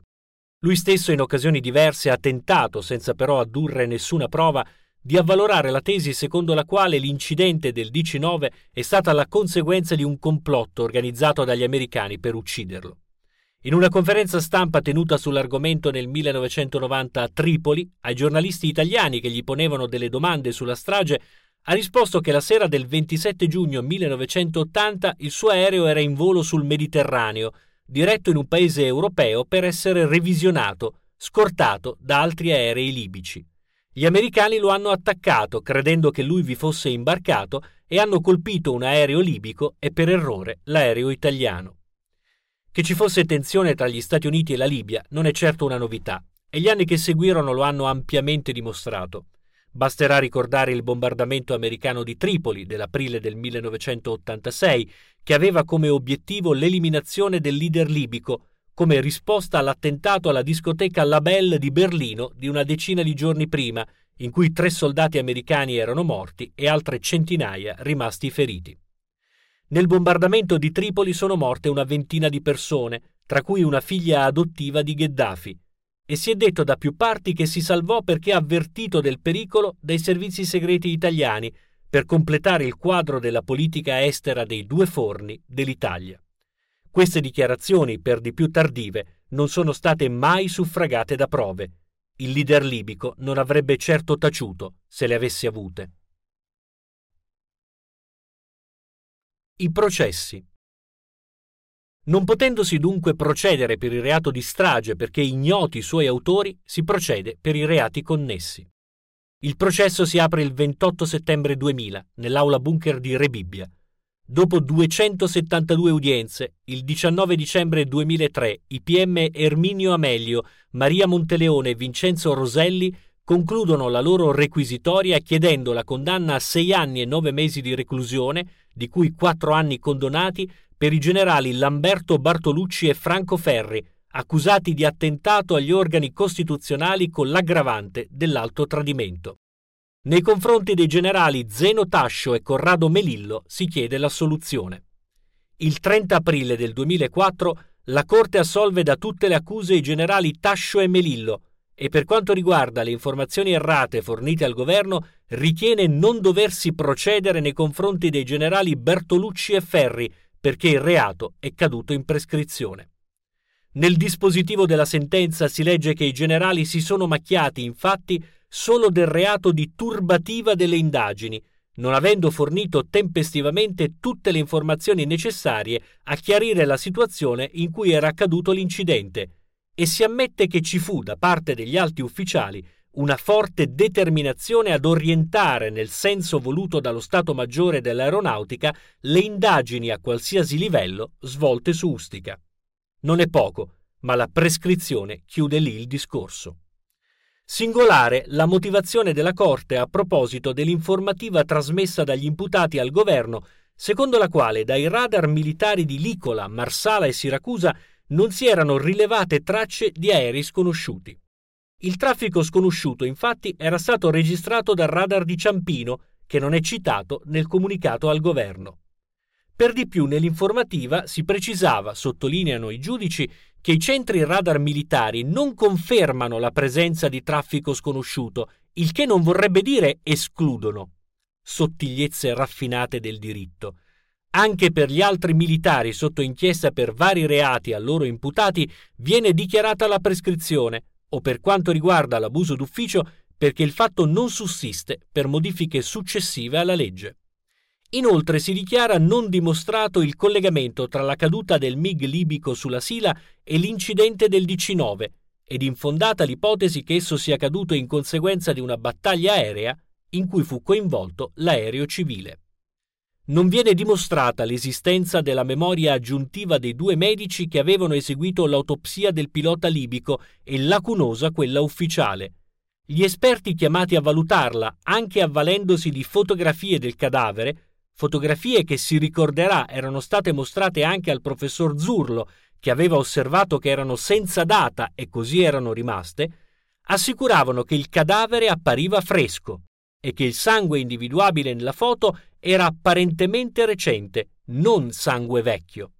E ancora, sul pilota del MiG libico si denuncia la mancanza di qualsiasi elemento in merito ad ipotesi di una sostituzione del cadavere o di un suo occultamento in una cella frigorifera, ma anche la mancanza di prova in merito a una caduta del velivolo libico comunque verificatasi in un momento antecedente a quello ufficialmente risultante del 18 luglio 1980. Il 3 novembre 2005 inizia il procedimento contro i generali Bartolucci e Ferri in merito al reato di omessa comunicazione al governo di informazioni inerenti al disastro di Ustica. Il 15 dicembre dello stesso anno il procedimento si conclude con la loro assoluzione perché il fatto non sussiste. In più, la Corte nega il risarcimento richiesto dall'Italia ed esclude responsabilità a carico dei Ministeri dei Trasporti e della Difesa.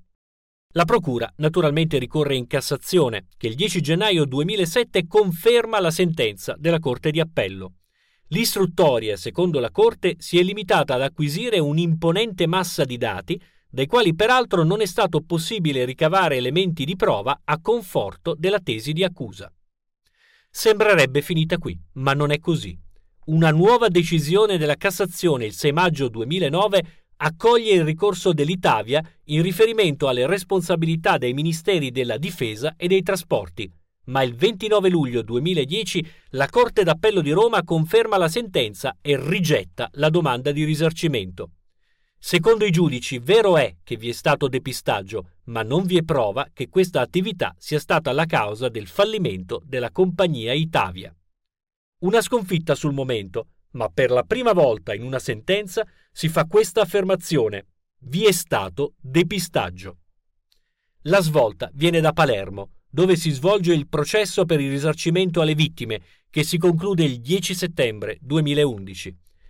La sentenza accoglie le richieste e stabilisce un risarcimento di più di 100 milioni agli eredi delle 81 vittime. Il giudice Paola Proto Pisani ha ritenuto i ministeri dei trasporti e della difesa responsabili della mancata sicurezza del volo, di non aver saputo controllare attraverso i centri radar militari e civili la rotta dell'aereo e di aver ostacolato la ricerca della verità. Nella sentenza il giudice, accogliendo in pieno la tesi dell'istruttoria di Priore, dichiara che si può ritenere provato, secondo gli standard propri del giudizio civile, che l'incidente occorso al DC-9 si sia verificato a causa di un intercettamento realizzato da parte di due caccia, che nella parte finale della rotta del DC-9 viaggiavano parallelamente ad esso di un velivolo militare precedentemente nascostosi nella scia del DC-9 al fine di non essere rilevato dai radar, quale diretta conseguenza dell'esplosione di un missile lanciato dagli aerei inseguitori contro l'aereo nascosto, oppure di una quasi collisione verificatasi tra l'aereo nascosto ed il DC-9. Ma la sentenza va oltre denuncia un sistematico depistaggio ed un intralcio al più proficuo svolgimento delle indagini mediante sottrazione di documentazione utile allo scopo, ritardi o emissioni nella trasmissione del materiale che gli inquirenti chiedevano via via di acquisire, nonché mediante gravissime reticenze manifestate financo in sede di interrogatorio o deposizione testimoniale. Ed entra nel merito delle singole contestazioni di attività di depistaggio. Per esempio, a proposito del comportamento dell'aeronautica, dalla superiore ricostruzione della vicenda della mancata consegna all'autorità giudiziaria e della successiva distruzione, quest'ultima peraltro neppure certa, del da 1 di Licola e dei nastri di registrazione di Poggio Ballone, oltre che della ritardatissima consegna delle soglie di Poggio Ballone e della presenza di buchi nelle registrazioni di Marsala non colmati tramite consegna di idonea documentazione cartacea dei rilevamenti radar, emerge in modo evidente quantomeno la colpa gravissima degli apici delle varie articolazioni dell'aeronautica militare. L'Avvocatura dello Stato ricorre in appello e ottiene la sospensiva della sentenza, che invece la Cassazione conferma il 28 gennaio 2013, 33 anni dopo la tragedia. L'anno precedente, nel frattempo, la Corte di Appello di Roma ha condannato i Ministeri dei Trasporti e della Difesa a risarcire gli eredi del titolare dell'Itavia, nel frattempo deceduto. La somma verrà quantificata in un successivo processo del 2013 in 265 milioni di euro, nel 2013 la Corte di Cassazione decide un nuovo appello per valutare le responsabilità dei Ministeri della Difesa e dei Trasporti nel fallimento della compagnia Itavia, che vengono accertate. Nel dispositivo della sentenza si accetta definitivamente la tesi secondo la quale l'aereo è stato investito da un missile e che le indagini sono state ostacolate dal depistaggio dei militari. La Corte riconosce che il giudice di primo grado ha ritenuto dimostrata un'intenzionale attività di inquinamento probatorio ripetuta, duratura nel tempo, svolta a livelli decisionali e operativi, posta in essere da militari dell'aeronautica militare sia presso le strutture di base sia presso il vertice dell'amministrazione. A un nuovo ricorso dell'Avvocatura dello Stato il 7 aprile 2015 dà una risposta definitiva la Corte di Appello di Palermo, che accetta in pieno le motivazioni della sentenza del giudice Paola Proto Pisani e indirettamente conferma le tesi del giudice istruttore Rosario Priore, e tornando sul merito delle sue valutazioni e delle risultanze dei lavori presentati dai periti, mette la parola fine alla querella infinita sulle cause della strage. A provocare la caduta del DC-9 è stato un missile non identificato in uno scenario di guerra ciò che resta. Restano i segreti più importanti di Ustica, l'identità dei falchi, e quelli resteranno per sempre. Inutile la declassificazione dei documenti segretati disposta nel 2014 dal governo Renzi, dai quali non ci si poteva aspettare qualcosa di nuovo, salvo la conferma di ciò che già si sapeva. Inutili le quattro nuove rogatorie che il ministro Alfano ha inviato nel 2010 su richiesta della Procura di Roma agli Stati Uniti, alla Francia, al Belgio e alla Germania. Inutili gli appelli dei più autorevoli personaggi del mondo della cultura e della politica italiana. Voci che si siano elevate altrove, per esempio negli Stati Uniti e in Francia, non se ne sono sentite. Voci comunque che lasciano il tempo che trovano, il tempo del silenzio e del segreto militare, che per ragioni di opportunità politica e dietro la ragion di Stato copre in realtà gravissime responsabilità individuali e collettive. Perché se è stato messo in atto un piano così capillare di depistaggio e di distruzione di ogni documentazione utile a far emergere la verità su Ustica, vuol dire che questa verità è ripugnante e disonorevole. I falchi, quella sera, si sono alzati in volo, da terra e dal mare, per compiere un'azione punitiva, abbattere un aereo ostile, e non hanno desistito neanche quando questo si è nascosto sotto l'ala, ritenuta inviolabile, di un velivolo civile. Hanno manovrato per andargli addosso e hanno sparato, incuranti delle conseguenze. E hanno certo visto che a cadere era il DC-9, ma hanno continuato la loro caccia. Tutto questo con arroganza nei cieli italiani, sotto gli occhi dei radar, che poi sono stati o erano già opportunamente spenti per coprirne gli errori. Poi, quando tutto era ormai finito, sono tornati a nascondersi nei loro nidi ed hanno trovato protezioni, connivenze e coperture dei più alti livelli politici e militari, tutti responsabili e tutti legati da un patto di mutua collaborazione per nascondere ciascuno le proprie responsabilità e non dover rispondere all'ignominia di avere, direttamente o indirettamente, provocato una strage di civili.